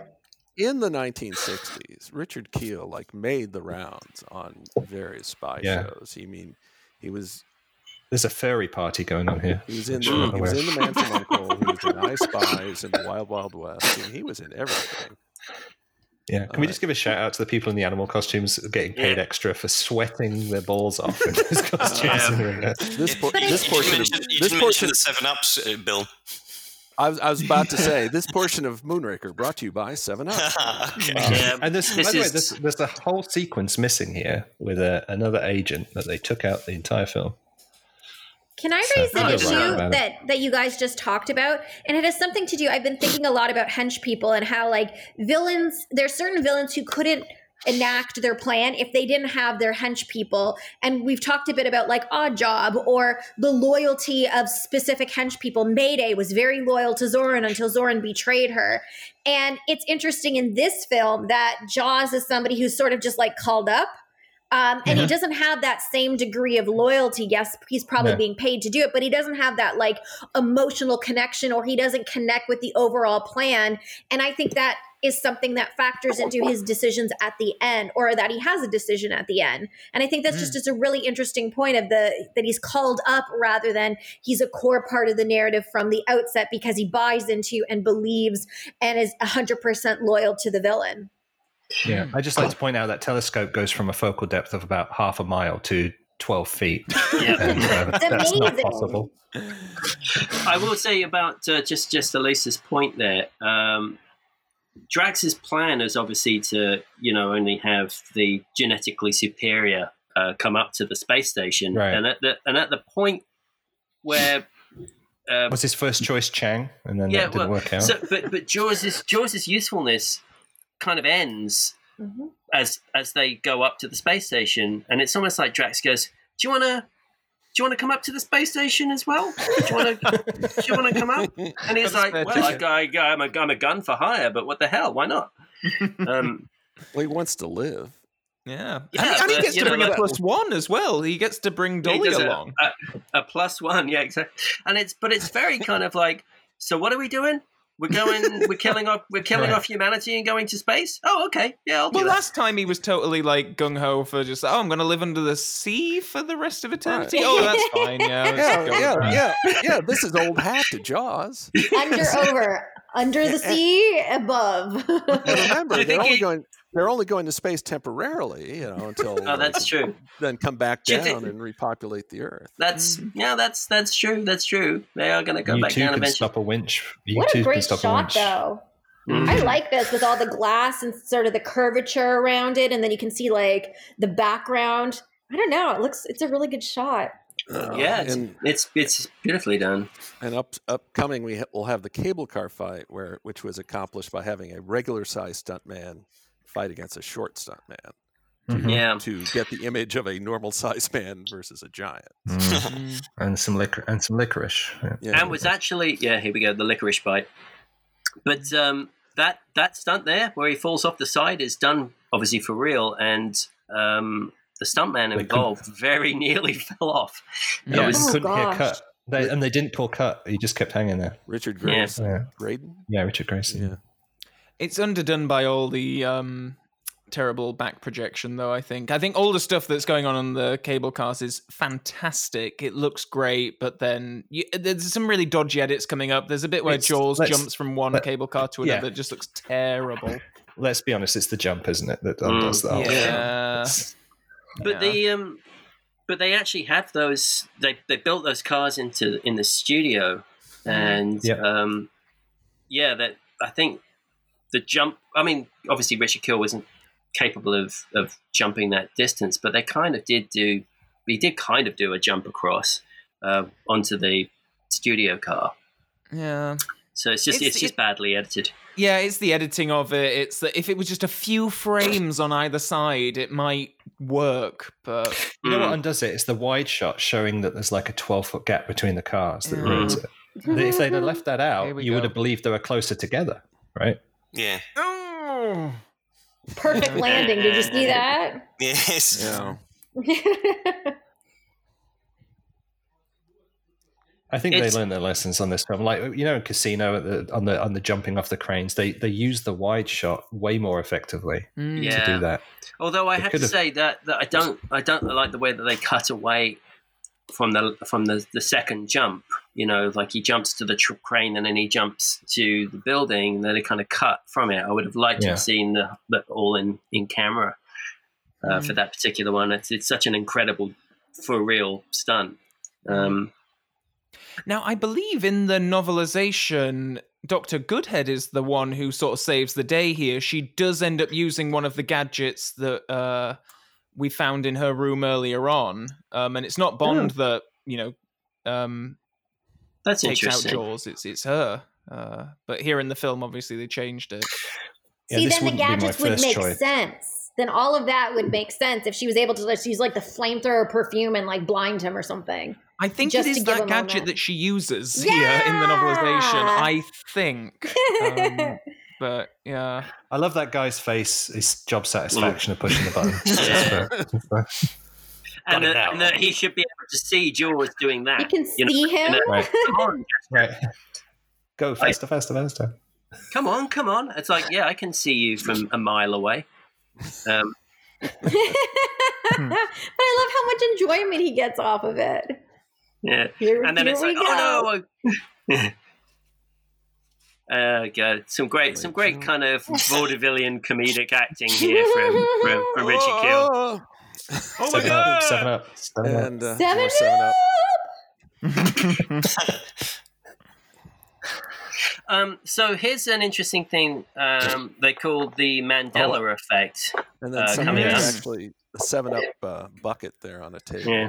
Uh, tell you a funny story, but quickly, Ben. Um, uh, a guy I used to work with twenty years ago who I've not been in touch with since emailed the other day saying, do you still do that James Bond thing? I was looking at the Mandela effect and you guys came up on Google. It's like, no, I've really? seen for twenty years. Yeah, it's like, okay, Brilliant. guess it's a thing. So uh, for those of you who don't know, the Mandela effect is where people kind of misremember things. There was a point where people thought that Nelson Mandela had died in jail. Um, and since the effect was named after it, um, Dolly here was misremembered as having braces uh, by a great number of people. Um, and yeah. they would swear blind to the fact that she she um, had them. But mm. clearly that they, they do not. It's worth looking it up at all of the instances of things that people have culturally misremembered. Mm. Well, it's a better gag. It's like it works. It in, it's like your mind creates the gag for you. It's like, yeah, that's yeah. what it should be. That she, you know, uh, bares her teeth and there's some kind of metal um, fixing yeah. going on. But uh, just just um, to go back a bit, I, I had the novelization to hand, so I did consult it. Yes, uh, Doctor Goodhead did indeed use the flame um, perfume on Jaws in the novelization, and Bond responds to that with "God bless America," and then they take the chain and then go down the cable car. Ah, I wish they I just, had that. I just had to double check. Yeah. Do your manicure while you're so, the henchman. That's this is also a terrible, in, terrible set. Also, also in the novelization, isn't this um, guy in the ambulance who's looking over them, isn't he... Uh, it goes into some detail about why he's creepier than they let on in the film. I yeah. Yeah, basically everything that doesn't the... make sense in the film, there is an explanation for it in the novelization why, is pretty much how it why goes. Why is there that, that little thing that slides right. away? To, that makes no so, sense. So Bond yeah. can escape. See, if he still wore the same watch as Live and Let Die, he'd be out by now. Mm-hmm. He could just buzzsaw his way out of those ropes. He knew so, it would go so, in that so, direction. So in, in Q Branch, they're like in Q Branch, they're like, well, the gadget saved somebody's life, therefore it's no longer useful. We'll discontinue yeah. it. yeah. Every time it's standard issue, no. it never actually comes back. No, it's, it's but no, it's Q Branch has the I T mentality. They've always got to change. Oh, seven up. Well, um, the I T mentality is, oh, we got to change it. It's like, oh, Seiko watch, Seiko and Marlboro. I really um, fancy a cigarette now. I don't know why. well, come, well, coming up in a coming up in a minute, we're going to have the most egregious Marlboro thing yet. Um, I just have to note that I am drinking Seven Up, but that was just I, I forgot that there was the Seven Up stuff. I'm having Seven Up and some vodka. Yeah, I subliminal. It's just subliminal. You're new. Like, yeah. The bad guy's going into uh, is it a British Airways? Yes. Yeah. yeah. I'm actually okay. All right. I'm here's actually the most wearing egregious a Seiko, which is even even scarier. All right. Here's the most egregious right now. Um, yeah. The ambulance has gone away, and the theme from the Magnificent Magnificent Seven is playing. But that's My not why. But that's not why they're using it, because for many years Marlboro cigarettes licensed that theme and used it. Yeah. Yeah. Ah. Yeah. And and and the main character in the Marlboro ads was the Marlboro Man, a guy, a cowboy. And because right. I remember that's where I first heard that music. It's like God. years later, I, I heard about the Magnificent Seven. I said, "Wait a minute, that's in a movie? I just thought it was a cigarette commercial." and and and when this movie came out, T V cigarette ads had been off the air for about ten years, but through just sheer repetition, people still associated that music with Marlboro. I mean, yeah, that's interesting. Yeah. I didn't know that, actually. Um, Bond knows exactly where to go. Yeah. Cigarette commercials were very different in the United Kingdom. Um, I like the guy different... crosses himself after the and I'm just walking on. It's like that whole kind of, um, you know, when you go to a brothel kind of scene, when you just open the doors and you just hear different things going on inside. You know, like open a door and an elephant. So, um, I like that Lois Maxwell did actually get out on location as well in this one, seemingly anyway. Yeah, seemingly, seemingly, yeah. yeah. Didn't use the hat stand. Yeah. um, Bolus double oh seven. One of my all-time favorite lines. Balls. Yeah. Balls Q. mm. I was thinking, actually, to say she's called Goodhead, they don't make any sort of, like, oral sex jokes, do they? It's just... Except at the very end. Uh, the name is, is enough, I think. uh, well, the, the, the Take Me Around the World is a, is a, is a, a connotation. Yeah, she was, very uh, uncom- she was very upset about doing that line. Well, well, Lisa... you know, has commented about how it's bad for like the uh, male character to be referred to by the last name and the uh, female character by the first name. But I'm sorry with uh, Holly Goodhead. I just, I, I right. end up saying Bond and Holly because I just, you know, Bond and Goodhead just. just oh, I like referring to her as Doctor Goodhead. It's the contradiction. Now, is he wearing a hairpiece there? No, I think it's just a bad hair day. Or comb over. Uh, comb over. Yeah, comb over, yeah. Yeah. Whose hair are we talking about? They both seem to have a comb Desmond. over. I was like, which one? Chemical formula of plant. Uh, that's so, uh, flat screen that's the T V. Bond ever the Bond ever the expert, right? Yeah. He's really insufferable, particularly oh, uh, in the novelization, I must say. It's just like every time anyone mentions anything, he's like, oh, by the way, uh, yes, it's this blah-de-blah. That, uh, it's really insufferable. If he was at your house having dinner and just coming out of his just like, okay. So in the so in the first draft of the script, uh, Bond and Holly, if I may put it that way, um, they, they went up toward this uh, place in the Amazon in twin mini-jets, you know, the... the jets we would see in uh, Octopussy. Right. And then hers gets shot down and Bond... Oh, and then Bond's getting away from Drax's fighters. And so there's he's like this thin area between two cliffs and Bond tilts his plane to, to squeeze in between the two. Yeah, yeah. and, and so then Bond comes back. Oh, they captured Holly. Well... I'll put you in this boat. So then, so then we have the whole boat sequence after that. So it's like mm. you can sort of see why they dispensed with the, the mini jets. But in that sequence, as written, they're both flying, and Bond says to her, "says Do you think you can handle a plane like this?" And mm-hmm. then she tilts her plane upside down and says, mm. "Yeah, I think I can handle it." Um, I was uh, inverted. Top Which Gun is, reference. You know, a little bit of recycling for No Time to Die. Yeah. Um, so. Um, This is one of those James Bond push-button chases. But yeah. It's a second boat chase. I love boat sequences and snow chase. I love pretty much every... Like, cars are fine, but I like it when chase sequences, like, go, like, above and beyond just driving a car. And so, to me, it's exciting to see another boat chase sequence. I think it's, I don't know, especially visually interesting. These, these guys definitely die, you know? There's no question. Oh, they're so dead. Yeah, yeah. You know, sometimes you get the get the guys kind of like brushing themselves off. Oh no, they are not brushing that off. That's that's not going to yeah. just work itself out. In the movie, um, we are now we are now hearing the fifth and final rendition of the double oh seven theme by John Barry, which that's I right. hate for this sequence. It just yeah. it ruins any kind of tension, any kind of. Uh, I mean, maybe it's fitting for like Jaws and Bond and their whole like "I'll get you next time" kind of thing, but. It's oh, it kills the scene for me. I was also going to say that the Moonraker boat still exists, um, yeah, and it's been restored. But it's one of those things like for that uh, display of you know with the push buttons, you know they had to like oh use screen captures to make a new one, and right. they had to do well, this. That's no, it got, I, I talked to the guys who did it. That's that's what did. they did, and you know they they had a screen capture to work from, and so that's. What they did, but like it, it kind of reminded me of the saying about, yeah, it's my grandpa's hammer. It's, it's except right. I had to replace it's, the yeah. head and the, ha- and the handle. Um, it's not that triggers, bad. But... Trigger, triggers broom for those yeah. U K references. Um, yeah. So it's one of it's one of the most forgotten kind of vehicles, isn't it? It's like it doesn't really get anything outside this movie. No, any love. No. It, it famously it famously got stuck. Um, on yes. the edge of the waterfall, um, yep. which they had to then helicopter uh, a guy down on a winch John to try to, di- to yeah to try to dislodge it, um, and and he said that he could feel the harness starting to tear, um, which is why they ended up using a, a model shot um, for the actual going over the, the edge. But um, right. yeah.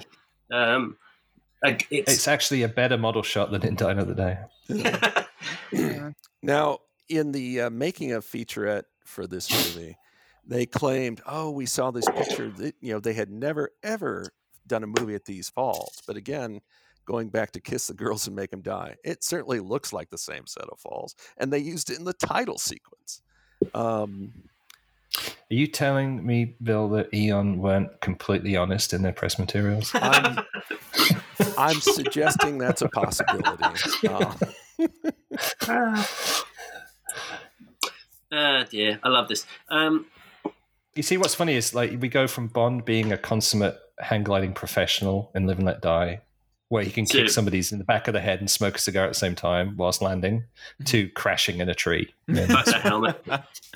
What was he plan here? Like, oh, this flower They're... grows in this part of the jungle. I'll just go right. there and plan. Plan what plan? You know, plan, no. Again, it's like I said in an earlier episode. It's like Bond's plan typically is: I got my gun. I'll go there yeah. and see what happens. And then Drax is like, sort of his whole scheme is like, right, okay, Jaws didn't get him, right? So ladies, go and get into your positions and lure him to this particular spot. To the correct location. Yeah. She where just my... walks for miles and miles. Yeah. He's at, he's at the top, of, yeah. the top yeah. of the, the, the waterfall, then he's down at the bottom of the waterfall, and now, now they're over the, in the waterfall's two, two miles away in the background. Like, yeah. it's just miles and miles of walking, and they're just like, give me a give me a minute. Maybe maybe just... Drax maybe maybe Drax sent them out to get a pint of in milk. In a gown. Yeah. They're wearing gowns, and are they wearing heels? Yes, she's yeah. wearing heels. That's, like, uh, like, that's the Vinnie Glass girl, by the way. She, that's she uh, that's, all, the, that's that's the receptionist almost... from Vinnie Glass. Yes. Yeah. Yeah. yeah so this did. set, um, sorry to to interrupt. This set was enormous um, and cost a very large amount of money, and is used really only very one scene. Yeah, pretty much one scene. They do come back to it very briefly later on, uh, but it's pretty much for this just one scene, and it cost an absolute fortune. Um, it's, it's basically Adam, Blo- It's basically Blofeld's apartment in You Only Live Twice. Isn't but um, Ken Adam wanted each. Yeah. Oh, and there's the tour these guide. Rocks. Mm. Yeah. So yeah, exactly. So they're all coming. coming back in, the people that we've all met earlier in the film. Um, mm. But the rocks had to have this kind of crystalline, uh, fake crystalline look. Ken Adams said he actually wanted it to look fake, uh, and he did a pretty good job. Of making it look fake, yes. Yeah, of making it look fake. I think it is quite beautiful. It, it does look like a late seventies top-of-the-pop dance troupe, to be fair. Yeah. Again, just Bond here. I, it's just like his whole plan is like, I'm going to stand around and yeah. see right. what happens. well, he, well, he is Such keeping a... his distance. He's not just rushing up. Oh. They're social distancing. Yeah. Such a such a beautiful set, though. Yeah. yeah. Um, it's it's a really, I think this is just one of my favourite sets in pretty much all of Bond. Mm, yeah, um, I agree. Them, but it, you know, it's, it's such a shame that it's so very seldom used. But I, I think it's just fantastic. A bit of acting here from Roger. Oh, um, they actually had like a real python in a bit of water somewhere, didn't they? Yeah. And obviously, it's intercut yeah. with Roger and a fake one. But I, I think the behind-the-scenes note on that was that they'd chuck the python in the water, and the python's instinct would just be to, I'm going to get out of here. I'm just going to go find the yeah. water. So the stuntman yeah. had to sort of like pretend to grapple with the thing as it's trying to get out of the out right. of the water. And the pen he stole from uh, Holly. But their their yeah. faces of the the Drax girls, if I can call them that, um, they're all very impassive and they're enjoying it. Until he seems to get the upper hand. Mm. Um, right. So the, the implication is, even though that they're the master race and they're going to repopulate the planet, they are intrinsically evil. Mm. Yeah, Jaws is one of the only few characters in James Bond film that falls into water and doesn't insta-dry. He's still wet. Mm. Yeah. From his, from his ball. Boom, up he gets. Will, like is... um. Is uh, is does, does Roger Moore get dry within when he walks through that door? By the no, time he gets, he, he actually stays wet for a what bit. Yeah, yeah. I, I don't know what the what the what the get up on the Drax uniforms with like the uh, the wrestling earmuffs thing. They're is, special yeah. special soldiers who have to wear those all the time because um, they, so they don't bump, accidentally bump into the wall. Bump into walls. Yeah. There's a lot of there's a lot of there's a lot of angled doorways, to be fair. Just in case you're you're, you're padding. I love this Five set. Mil- Five million dollars and into the Mondrian.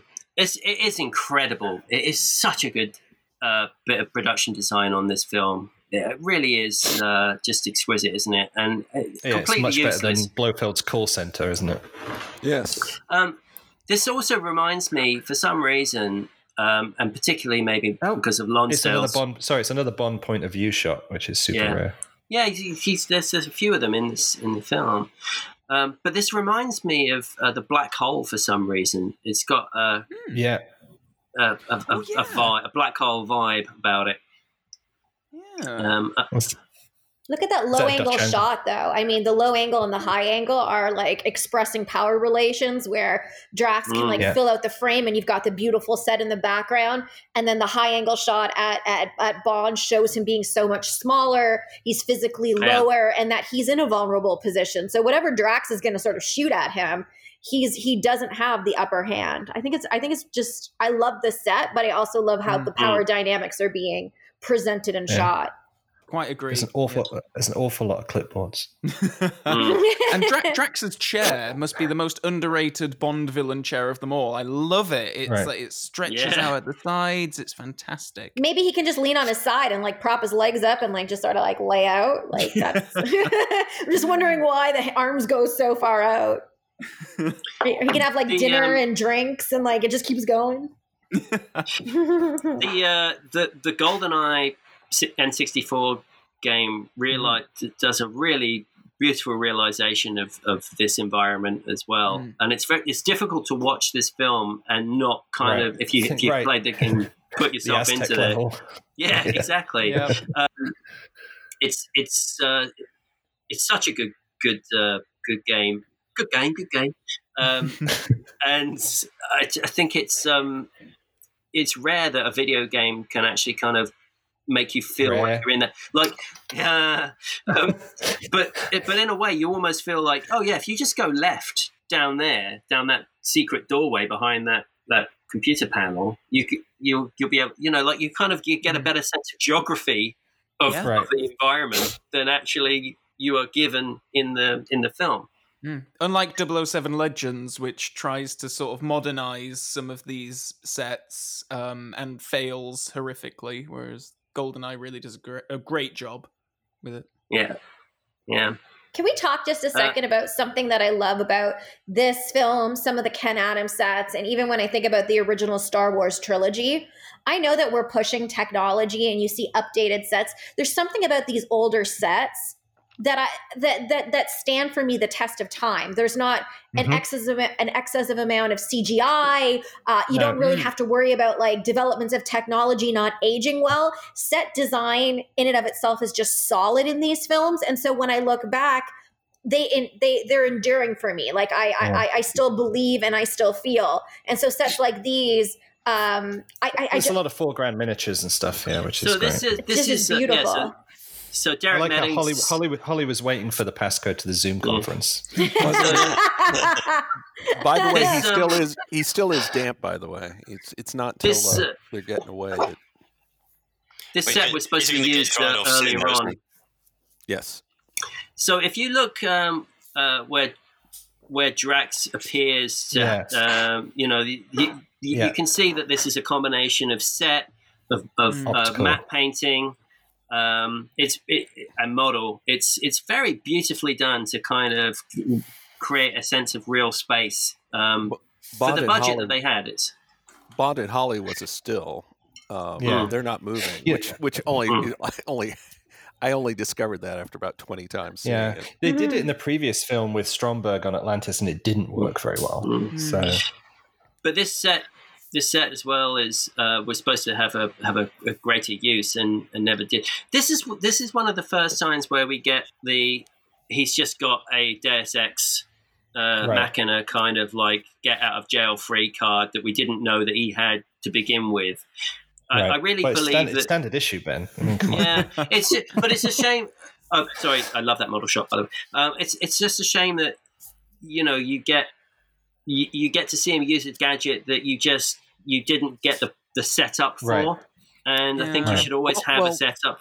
Something something like that happened in Live and Let Die, where we knew that mm. the watch had magnetic ability, but we didn't know it right. had the buzzsaw thing until he yeah. got yeah. his ropes. It's tough, isn't it? Because it's like as a screenwriter, it's like yeah, you set it up, and the audience know that it's going to pay off later on, or do you have just the surprise of oh, he just uses it in the moment, and that's that. Well, in, now, well, is, remember, is this in, a mono? Is this this is not a monorail, is it? Man? In in Goldfinger, it's not a monorail.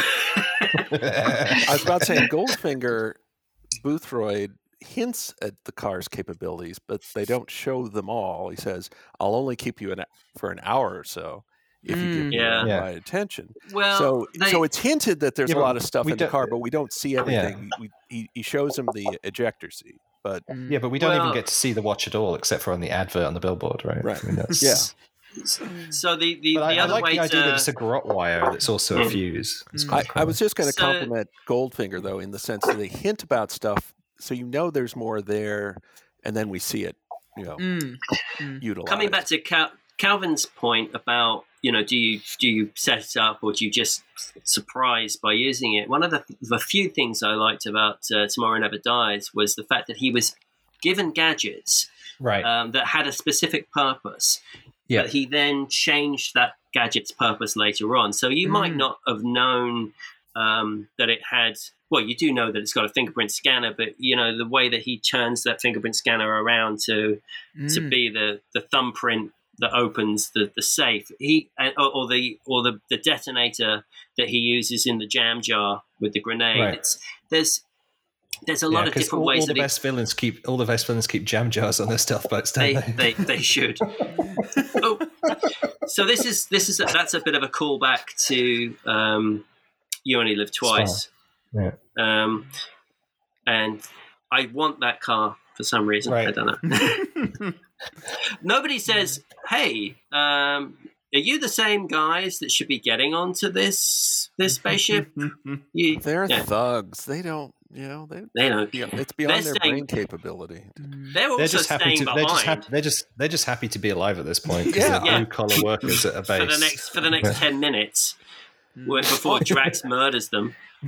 Well, I, I I suppose that people at different Drax installations maybe get sealed off so that they aren't exposed oh, to the so, deadly yeah, thing. Yeah, perhaps. But but that's not um, explained. That's just me. That's just guesswork is, on my part. This is yeah. Derek Meddings' Oscar-nominated yes. model shot of a But then uh, why would you be ship? going to space if there are pockets or bunkers on the Earth? And that's, They're your and people, salt, though. They're all yeah, your salt, salt trials. That's, that's salt pouring out of the bottom of the model. Yeah. It's just such good special effects considering the budget and and the fact that um, I L M basically said, uh, no, we're not going to do this for you for, for this money. Right. And they and, and I think... That, I you think know, it's they, better for it. I think it is yeah. better for it. I think it's... Uh, it. They just went, right, we're going to have to use our ingenuity here. And it really shows. And they've done... Derek Meddings' models are incredible in this movie. And especially that shot where you see the Moonraker and the people, you know, the the walking beneath it. Yeah. You know, that the foreground and the background yeah, the miniatures. It's all... Yeah, the foreground miniatures are amazing in it. I have a question about uh, astronauts, and I don't know my history of Apollos and this and that. Were there a lot of female astronauts at this time? Because to no, have a visualization so. of a woman being the astronaut, being the one flying in into space at this moment in time, I mean, that in and of itself is just important, an important cinematic yeah. element. And there's this idea that we talk about in gender studies when we talk about images on screen, you can be what you can see. And there's a huge push even now for there to be more women in positions of STEM on screen. And so who knows, mm-hmm. this is a film, even though you, I know James Bond gets a bad rep and her name is Holly Goodhead, well, I'd say, she might say be inspiring Drax. other women to become astronauts. So I just I, I just double checked. The first U S woman astronaut to actually go into space was uh, well. I, t- I take it back. She okay. Sally Ride was the third woman in space. Well, don't forget Columbia disaster. And that mm. Well, but, um, but no, you know, Drax, nineteen eighty-three. Drax takes, nineteen eighty-three. Yeah, Drax, Drax takes a lot of shit, but he had a pretty progressive hiring policy.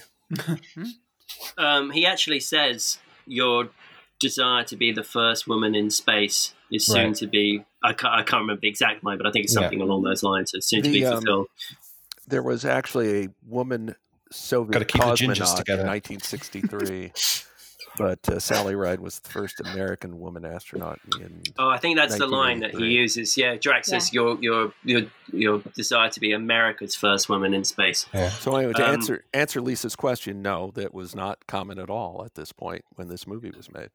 Hmm. Did anyone else have um, an airfix uh, Moonraker? I didn't have an airfix one, but I did. I did have a, a, a fairly sizable one, which had the um, removable kind of satellite in the cargo bay. Okay, no, I did. You, I got you the, could open the. They basically Airfix. They they basically um, supplied their their standard uh, space shuttle model with um, right uh, with a sticker with different stickers. Yeah, yeah, and, and that's the one I had. It's just like, well, you know, to be fair, Corgi, you've been doing it for thirty yeah, years. Yeah. I, I said Thunderbird, no, not Thunderbird, Moonraker Five. um, that's a bit different. Of course, Derek nice. Derek, Derek Derek Meddings worked on Thunderbirds. Yeah, so. Yes. Um, one um, of the taglines I'm, of this movie was, it's not science fiction, it's science fact. However, mm. you could still hear the uh, rockets in space, which you can't. And, and you can, and, and you know, and when you're in anti-gravity, and the, oh, the, anti-gravity means you move in slow motion. Yeah, the, which, the, you know, there's, there's something is, else about this. Not only was, um, was Holly Goodhead the first American female astronaut, but um, Drax also beat NASA to putting the space shuttle into orbit. That's right, yeah, because it was originally supposed to um, it was originally supposed to uh, go up around the time this movie was to yeah. come out, and uh, but there were delays because I remember sixty minutes on C B S yeah. uh, did a story about it's a couple how, of years, wasn't it? I think yeah, it was nineteen eighty-one. It, it was eighty-one, and anyway, you, uh, sixty minutes did a story about all these delays with the shuttle, and I remember they used a clip from the movie. To right. uh, talk so about. So, what should have, NASA should have written an open letter to Eon Productions to delay the release of the film. Oh dear! I, I will say that I do like the fact that um, you know, most science fiction films, even quite a, a few modern science fiction films, um, tend to sort of uh, hand wave away gravity. Uh, yes. In space, and they tend to sort of say, oh, you've got anti-gravity plating or what have you. Right. The fact that they're using uh, centripetal force to um, yeah. to create artificial gravity is is a really nice nice notion. Yeah. And in the, and except in the they way have an asymmetrical, except they have an asymmetrical space station. But, well, yeah. yes, it wouldn't work. Um, but it doesn't actually. I mean, I've done a lot of uh, there, research there's an on attempt this. To explain it. Is I, yes. I, I, yeah. I think is. Uh, It's a compliment that is deserved, yes. Yeah, I think so. And and the fact that they, I think this is supposed to be the largest number of actors in on wires in yes, any it is. Film. It was. Yeah. Um, so there's well, you know, that moment where everyone goes uh, goes into zero G is it's a, it's a really nice uh, yeah. nice so, conceit, nice moment. All right, so um, good news, Bob, you finished first in the. Uh, raffle. Uh, the bad news is you're the one that has to go switch the gravity on. Um, it's been nice knowing you, Bob. Um, some, something I meant to mention a minute ago during the sequence where they're traveling the space station, the executives at United Artists were just incredibly nervous about what was going on with the uh, effects because mm. we, you know, the, how they how how they did the effects was they had to keep rolling back the film to add different yes. elements. Mm-hmm. And it's there like were like times, wasn't it? Many, yeah, uh, I don't know how many, but and like any one time could have ruined the whole thing. They would have had to yeah. start over. And I have this book. It's actually it's mostly about Heaven's Gate, but it was written by a United Artists executive, and he mentions about just how ner- nervous they were yeah. about Moonraker. It wasn't until it was finally done they could finally breathe a sigh of relief. Yeah. Um, one of the one of the things you'll notice in the effect shots when you see any of the uh, spacecraft moving against the background, there are no stars sort of right. s- sort of around it um, because yeah, they had to, to mask it on, off, didn't they? They had the to power. mask it off on the passes, so they did it very well. Um, but if you actually look at it, you start to notice that whenever you see like a Moonraker flying past the screen, it's got a kind of a, a wall of black around it, and the stars are yeah. on the on the outside. The other thing I only realized years later was like the space station lights only work when gravity's switched on.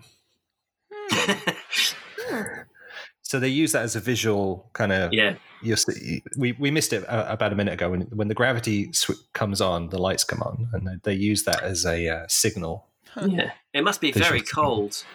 In there still. That's true. Uh, yeah. Uh, be I, I think it would be extremely uh, Bob, you forgot chilly. To switch the heating on. God. Yeah. I also appreciate the standardized um, astronaut suits where like oftentimes when women are involved, there's something that's like hypersexualized, like they tend to be form fitting or they're of like a different material, like velour or something like that. I like how everybody's wearing sort of the same type of suit, except for like the couples who are procreating on the side there. But for the right. most part, like yeah. all the workers are kind of the same. And I, I kind of dig that. I was going to mention the procreators. Yeah, they're the, all just yeah. very, yeah, it's a the, very select the, group. Uh, the stud farm part of the operation. uh, it's like, I like how Jaws is, Jaws is the only one who's like, hang on a minute, I don't fit in here. Meanwhile, huh? all the crew, all the crew. Right. All right. Are, like, paying attention. Yeah. And, and uh, I think the, the dude to uh, female ratio here is a bit off. Um, yeah. I would love to know how we got Dolly up there. They do an after episode on it. Well, well, wait a minute. Maybe that is... Um, oh, they're taking a page from Doctor Strangelove. Because yeah, I was going to say that. Yeah. Doctor Strangelove describes... Well, for George C. Scott asked, would we yeah. have to give up uh, traditional uh, right. morality? Well, unfortunately, yes. Mister Mister President, I think well, this is a great thing. Um hmm.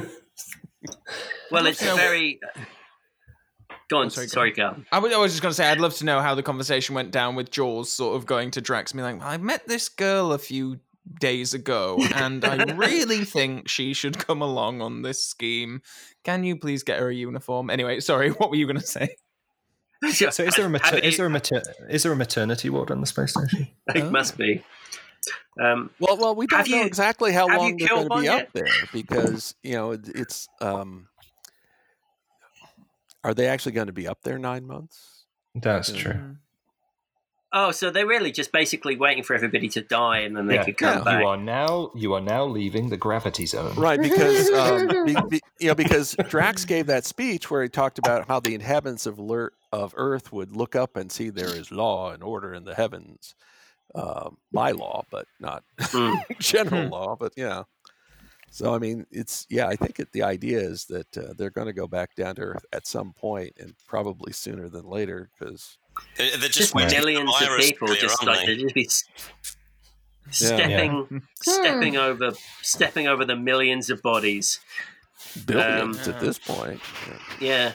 yeah. Doctor Oz will be... be there saying it's fine. It's only two to three percent of children. That's who, uh, who anyway, As I alluded uh, this is... to, yeah, earlier on, I think this is sort of the moment where we're supposed to think that Bond is sort of like, oh yeah, actually, you're you're all right at this whole yeah. secret agent thing, yeah. aren't you? Uh, he just by secret does agent, a one punch, punching yeah. people. Um, yeah. But she does most of the work here. Uh, yeah. I like how she's trying to switch it off the right way, and he's just like, "Fuck it." Yeah, just pulls the cables out. Yeah.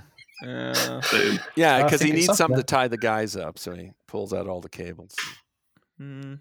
So that means the gravity's off now. No, just kidding. No, yeah, yeah.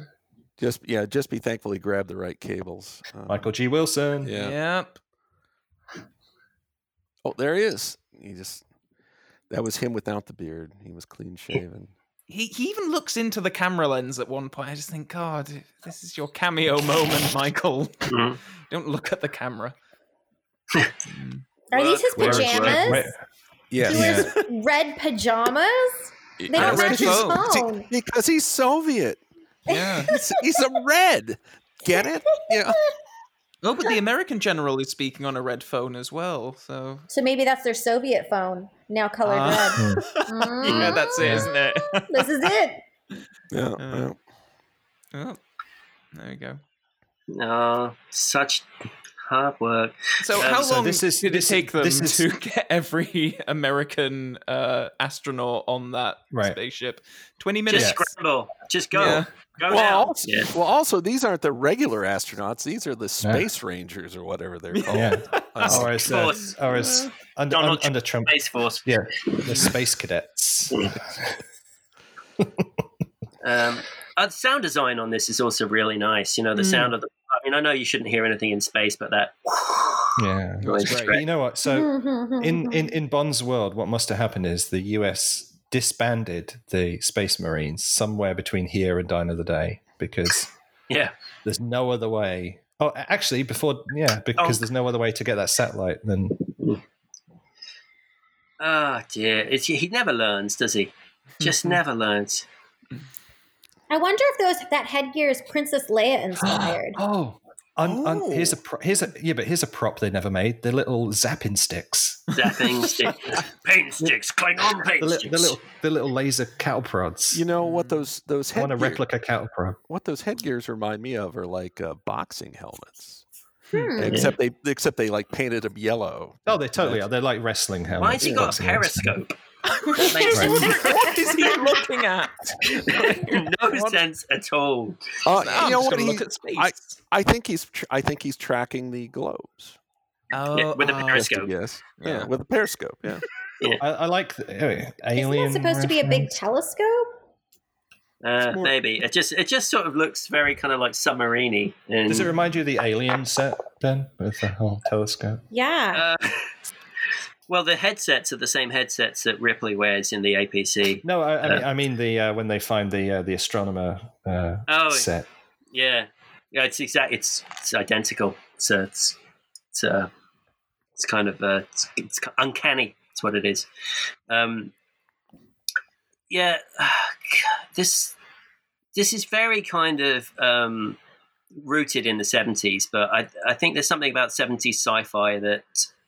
Uh, you know, I, I have a, a great affinity for, um, you know, it's a design want, aesthetic yeah. that kind of, um, I think works, uh, it, it kind of a retro futurism in a, in a way. We actually look, yeah. like, we actually want our space stations to look like they were designed in the seventies now, if you see what I mean. Right.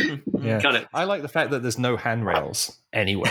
And Michael Lonsdale's like right on the edge of like a twenty foot drop here. Yeah. Uh, I like how he, he sort of uh, perks up once he realizes that Bond and Goodhead are there. Like he's he's sort of quite dour, and then when he realizes he's they're there, he's sort of like smirking. He's doing all these great speeches. Mm. He's he does have a line earlier on where he says, "Oh, you thwart my attempts for an amusing death for you," or something along those lines. Mm. And I do like that about him. He does seem to genuinely like having them there as an audience for all of his dastardly doings. Yeah, you know, villains like an audience. Yeah. Um, They're just natural performers. Yeah. uh, uh, Colonel Scott and his Space Marines. It's mm-hmm. uh, you know, and their and their shiny silver suits. It's um, it's it's sort of a shame in a way because like I, I feel like they could have done um slightly better costuming on the on the yeah, on the, the tinfoil is kind of tinfoil is not superb, is it? Um, and this is a, such an obvious thing. Like, how does somebody so intelligent realize that just this isn't a last-ditch attempt to kind of turn his henchmen against him? Like, of course, of course, I'm going to kill him. I'm going to, I'm going to say it to his face. I'm going to tell him right now. Yes, you and your girlfriend are dead.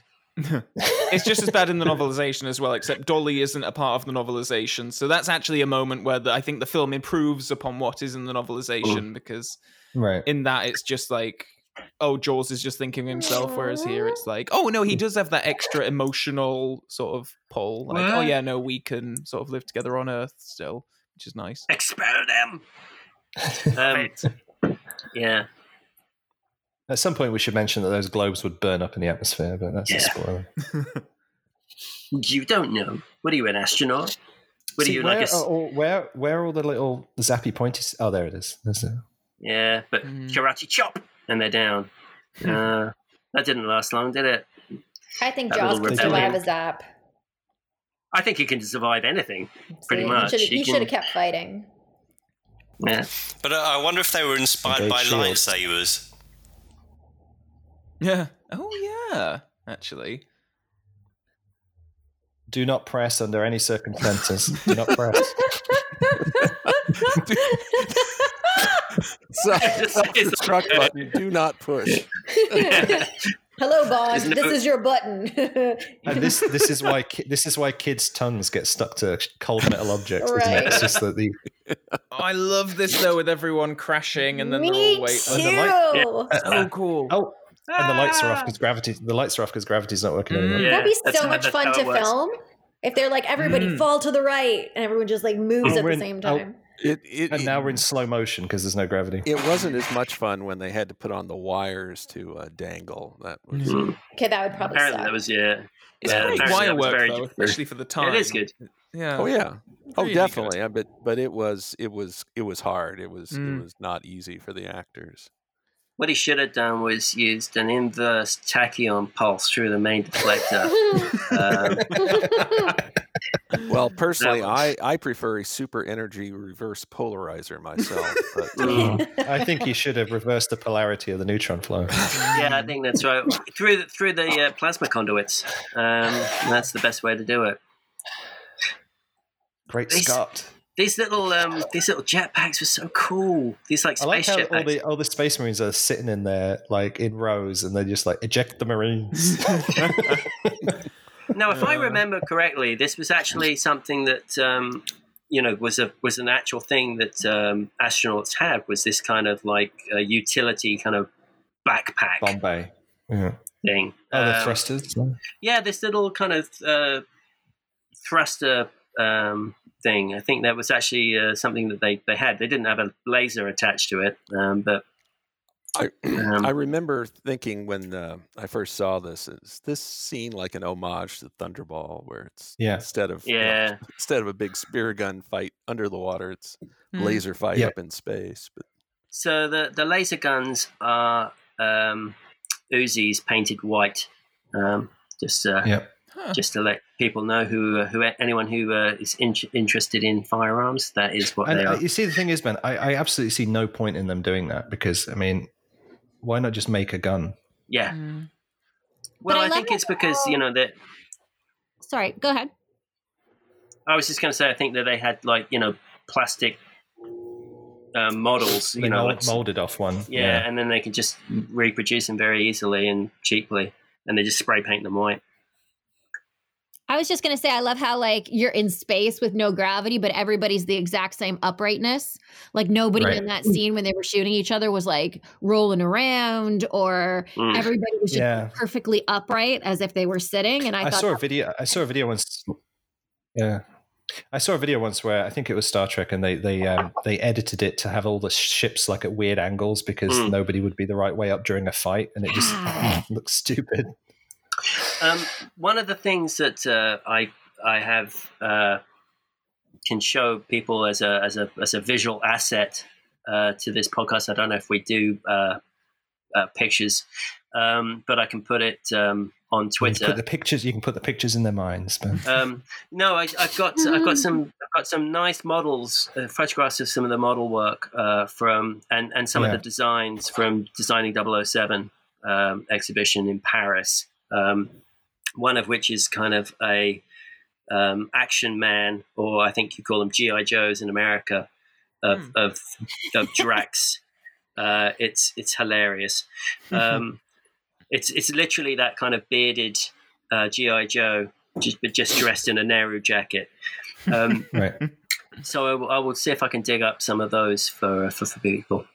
Um, I like how in Goldfinger, Bond's all concerned about blowing a hole in the, you know, to decompress the plane. But here it's just like, shoot the shit out of the plane. It's, yeah.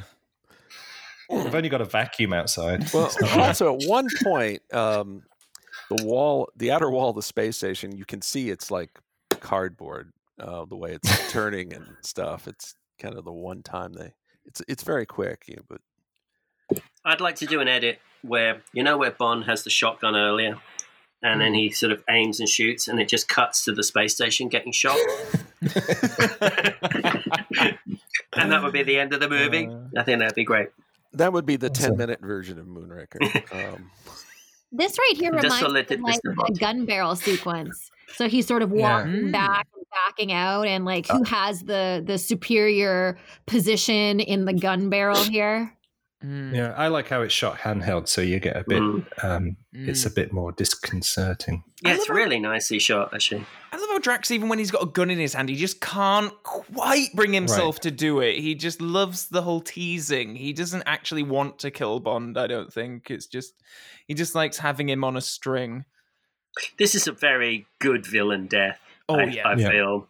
Mm. Um, you know, not only has he got ten seconds to like before that poison kills him, but yeah, just throw them out into space as well.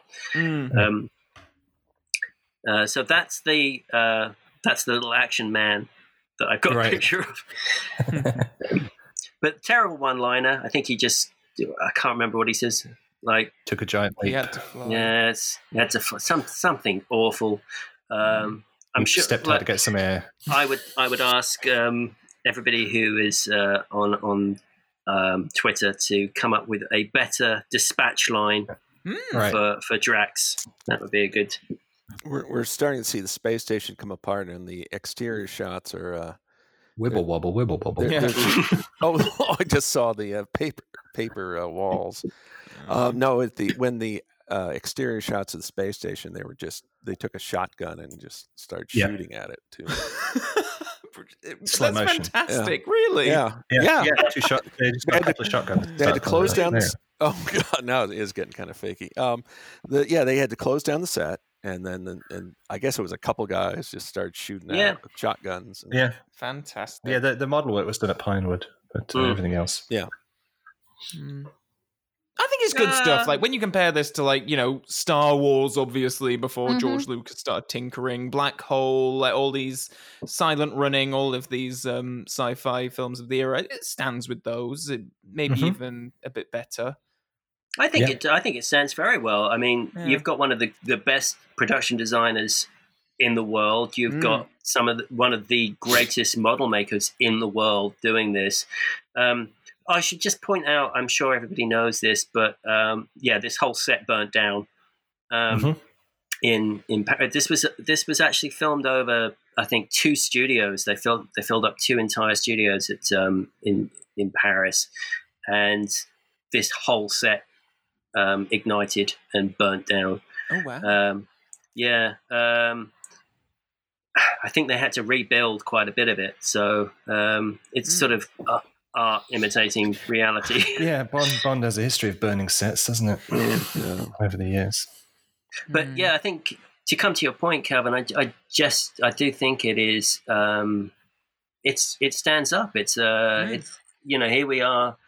However many decades later, and it's forty years later. Forty years later, Jesus, and it still looks. Yeah, I mean, it obviously looks like a film made in the seventies, but it's the. Mm. I think the design of it is uh, is fantastic. Yeah, yeah. Aww, and this is terrible. This. The true yeah, love this, story this of the Bond film. Yeah. It's very macabre, isn't it? Actually. Um, perfect word. Oh, Bollinger Champagne, another product placement. Great that Drax brought so many of them that they were just lying around on the floor. Perfect spot for them.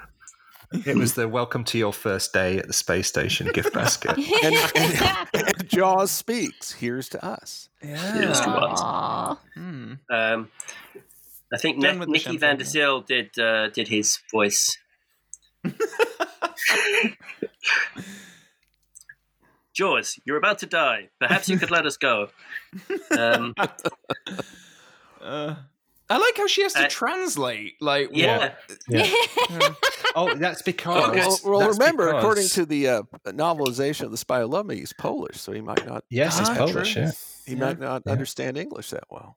But he yeah. does know the words. Well, here's it, to us. Well, here's to us. True. Yeah. Outside of that. Right, and also, the, the English also, words the only words I know. Also, the earlier novelization said he couldn't speak, but now he can. So I, I yeah. guess he got better. Mm. Love heals well, all. Well, speaking has nothing to do with uh, being able to understand English, but no, but but but according to the Spy Who Loved Me novelization, Jaws couldn't speak at all because it was uh, mm-hmm. uh, mm. they had to sever his vocal cords to install the teeth. I love how uh, confident gosh. Bond is that oh they'll be fine. They've just been right. projected into space. It'll be all right. Yeah, they're not going to burn up. Uh, like the angle, the angle of tr- your your trajectory going into the atmosphere. Yes. Um, yeah. If if you don't get it exactly right, that happens. Um, yeah. So you know they'll but, be fine. But he got. But they got rescued by the uh, uh, space marines, U S astronauts. Yeah. Yeah. Mm. I'm not sure how that would have. I love that off screen. Oh, they got picked up. I don't know how the hell did that work. Um, called an Uber, space Uber.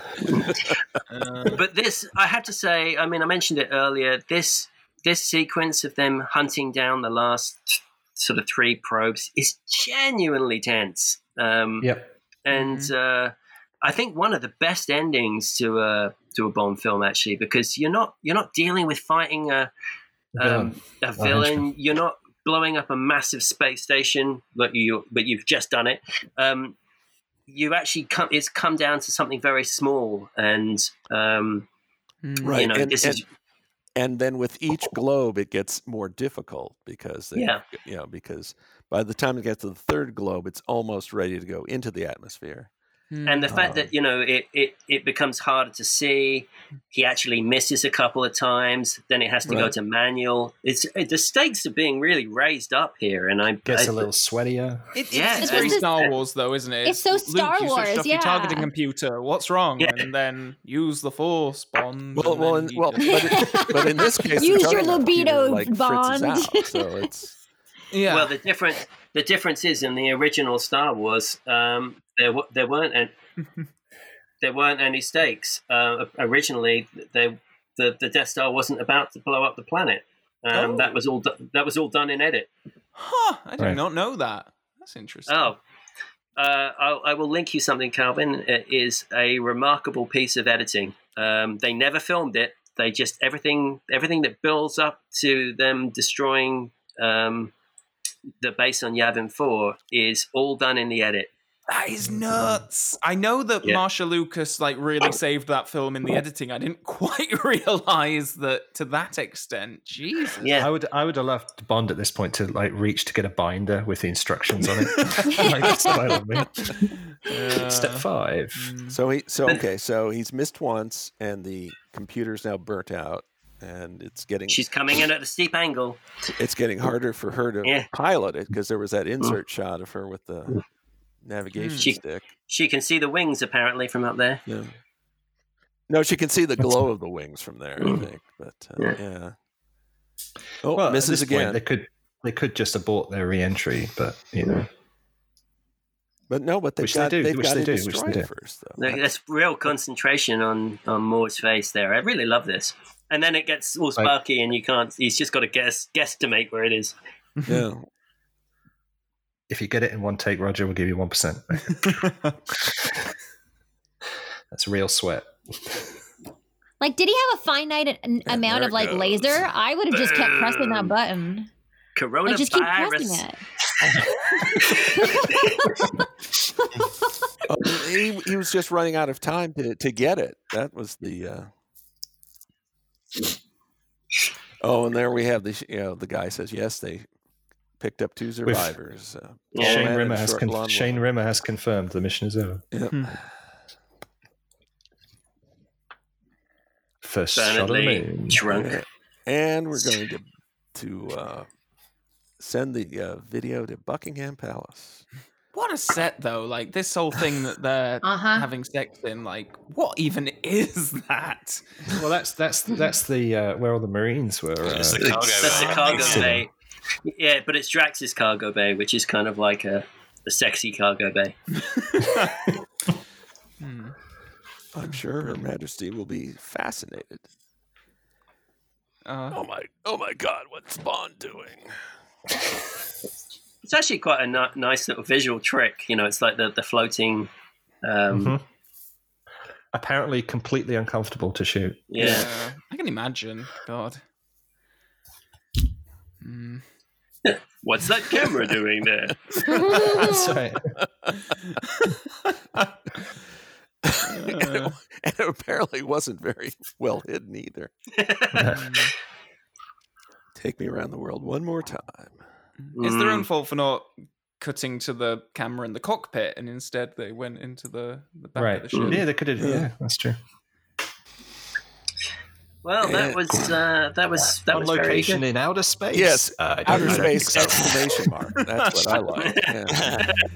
Yeah. Uh, wasn't that fun? It was. Yes. I, I I genuinely genuinely enjoy that movie. Um, Space Consultant.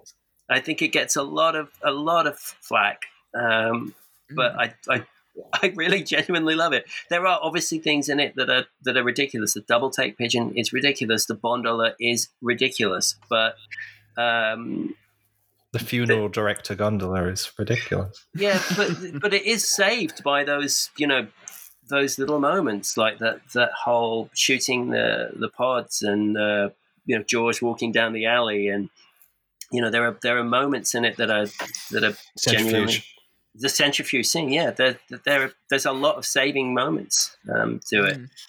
Yeah. Um, I, I, I didn't mind it until uh, just about uh, I guess when they got to Rio. After that, uh, I, I find it difficult to really uh, stay stay focused yeah. on the film. I like how one of the extras is one one of the cast is called Consumptive Italian. And a lot of Drax's girls. Um, Where are Drax's boys? There are a lot of men in this. I'd like to yeah. see Drax's right. boys listed just like that. Mm. Well, no, they, they, they won't get uh, they won't get a, a credit. And thanks to all the Drax's boys. Yes, and, and, and the and the and the construction crew. And there's the uh, theme, uh, credit for Elmer Bernstein, the theme from the Magnif- Magnificent Seven, which helped us with our product placement. Um, um, yeah, so it's it's it's interesting when you're looking at all of these uh, product placement things. You know, as, as it's rolling up. You know, you wouldn't if you had to do that with Die Another Day. Mm-hmm. Uh, the credits would, would still be would doing go, it. We'd still be doing it. We'd still be doing it right now. From last week, still going. uh, James Bond will return in For Your Eyes Only, mm. um, which is a great film, and um, came almost, second, and almost what we watched today. Mm-hmm. Uh, that so was that it, was great. So, how do you feel about unfair malignment, for want of a better phrase, of Moonraker and the fan community? No, I think it is unfair. Like, this has always been one maligned, of my favorites. So. I might just be looking back with rose-tinted glasses. It was the first Bond film I ever saw. It'll always hold a special place in my heart for that. But even now, I think I've I've seen it on the big screen twice with an audience. It's great hearing people laugh along with it and enjoy it. Um, yeah, I, I think it really holds up. I, I, I still f- find it a fantastic two hours of entertainment. I think it's more entertaining than, say, Quantum of Solace. Yeah. Um, yeah. You know, it's got more heart to it. Um, it's well, it, it might be slightly more kind of cartoonish and, you know, less less sort of serious, um, but. I, I think it's I think it's an enjoyable th- film, and I think that's what you want. Is, you know, with any of Bond films, you kind of want two hours of kind of um, just uplifting entertainment. Well, I, w- I was about to say that uh, Moonraker is many things, but one thing it is not is pretentious, shy. Um, yeah. It uh, which not all Bond films can say that. Um, mm. It it doesn't pretend to be anything that it isn't. Um, right. I don't know. There are sometimes... Well, except the first film to be shot at those falls, apart from that. Yes. Yeah, true.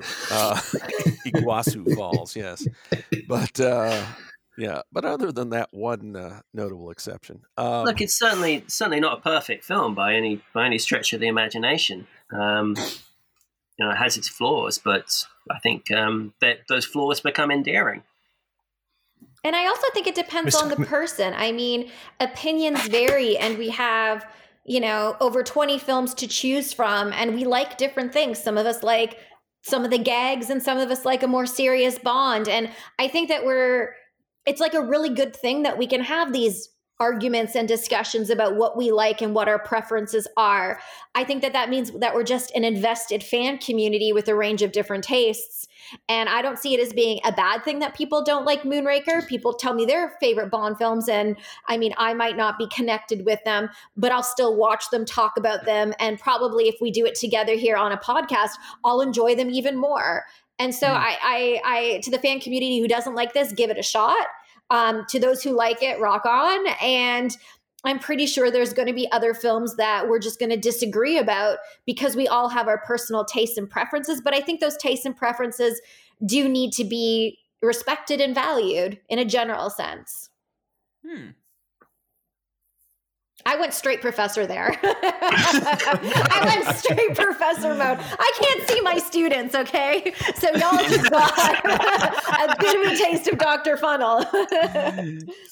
No, I, I, and if that's if they're very lucky if that's what they get to uh, they they get to have in their lectures. Um, genuinely, uh, I wish I wish my school had been. Uh, well, I come, my school kind of was this because I kind of like, uh, you know, didn't go to classes and watch Bond movies instead. So um, that's kind of what happened.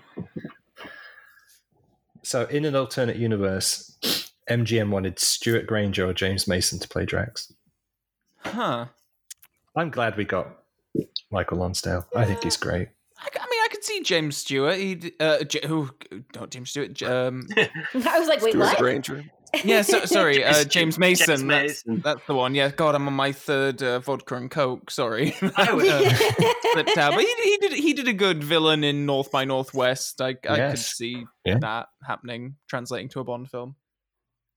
I, I like Mons, uh, Lonsdale's performance. I think he's, he, you know, he's very dry and very condescending. Um, you almost immediately hate him. Um, just because he's like apology in person, mm-hmm. you know, you, you know um, and his kind of uh, the way he looks down at the, the English with his kind of um, your one contribution to, to civilized society or whatever it was with the with afternoon, afternoon tea. tea. You just go, oh God, I hate you! How dare you say that? Um, even- also the line, also the line about not being British. I don't understand your sense of humor. yeah, um, mm. Michael Lonsdale does obviously is is half half French, half English. So um, I I don't quite know how uh, how he reconciled himself with that. Um, probably because he got a paycheck. Um, but he he was um, he speaking to him about it, and I think I spoke to him about this role for double oh seven Legends. Um, yes, that's when right. that came out. Sorry, my, my, my memory is very hazy about it, but um, we, we had a we had an interview, and he was he, he very fondly remembered this uh, this role. It wasn't uh, you know it wasn't um, something that he he sort of disliked doing, uh, but he did Good. sort of also say that it was a uh, you know it, it wasn't particularly a stretch. I think he just kind of saw himself as a space Hitler, and that was sort of it.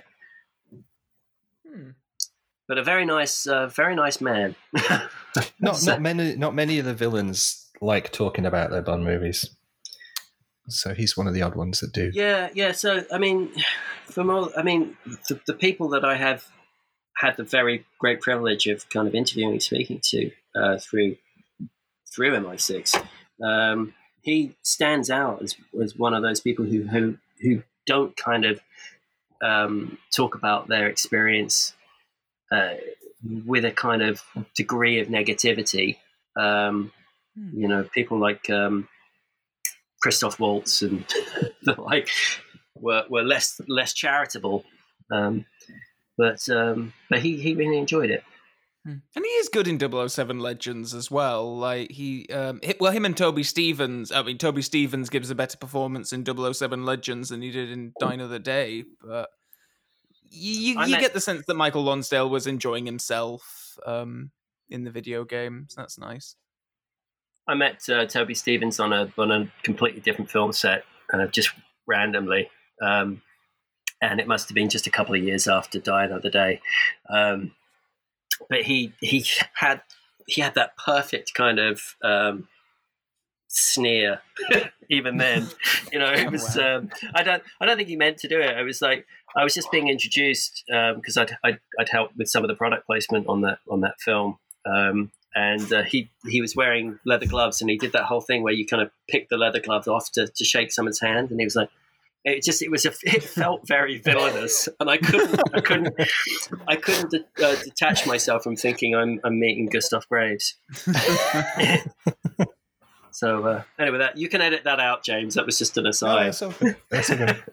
Are you okay, David? You went quiet towards the second half of the film. Yeah, I, um, it was partly because uh, the the sound was bouncing around uh, from you guys, so uh, I, I'm not oh, not sure if there are going to be uh, problems with that. But uh, yeah, I, I, I, I kind of switched off from the, the second half as well. It's uh, it just it didn't hold me, and uh, uh, so uh, it, it's a bit like Die Another Day for me. The, the first half, uh, first half is okay, but then uh, it kind of uh, died on me, so uh yeah don't know. I I, I I don't know what, because I, I I pretty much rank the two films close to close to the bottom of all, all the Bond films, uh, and mm. that that hasn't changed.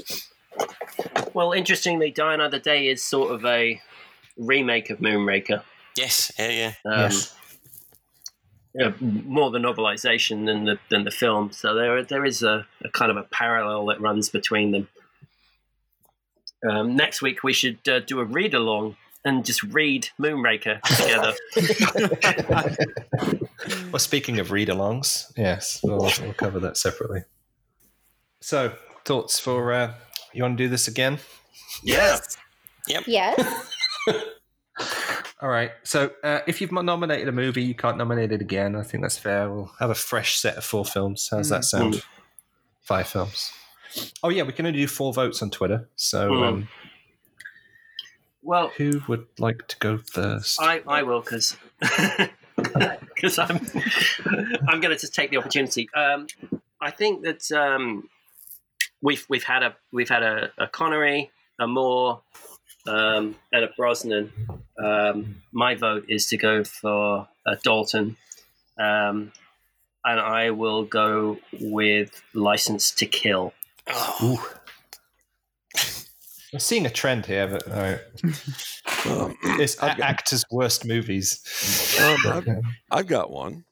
Um, I think David will find this nomination amusing coming from me. I'll nominate Quantum of Solace. Yeah, that's more like it. Let's see, the trend continues.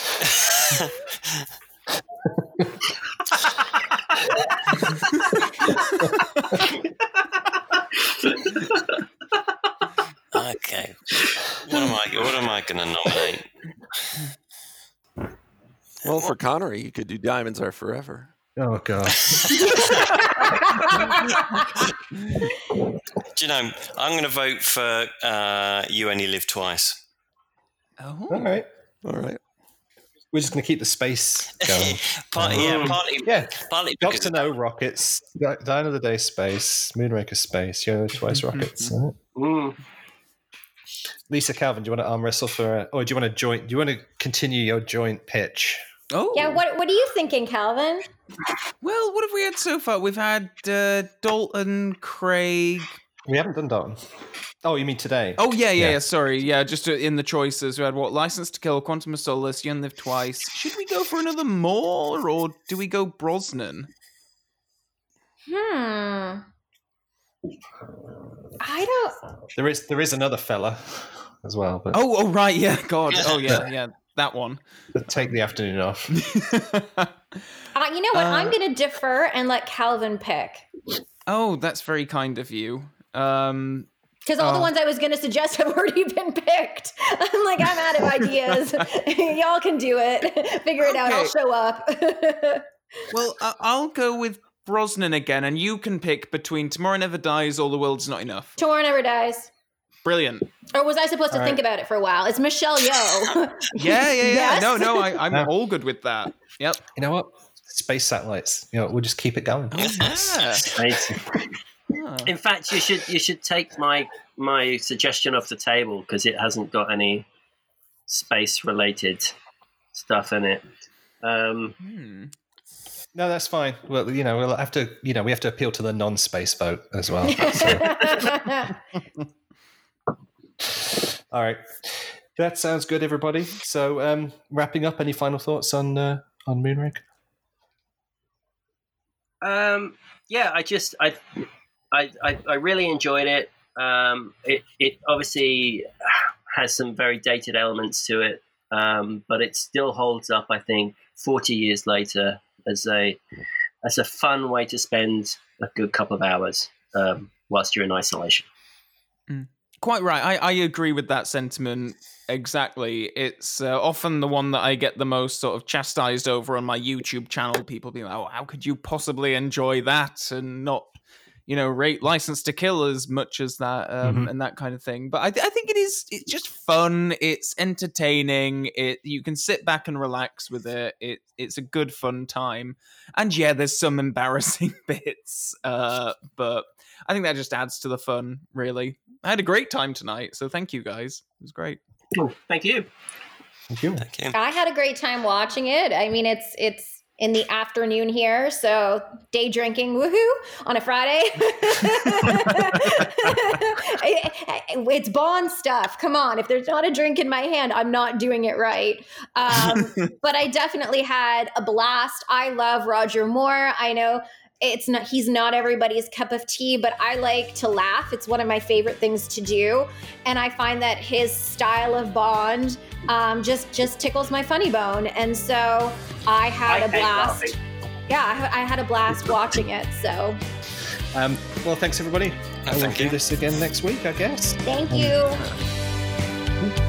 Where are you?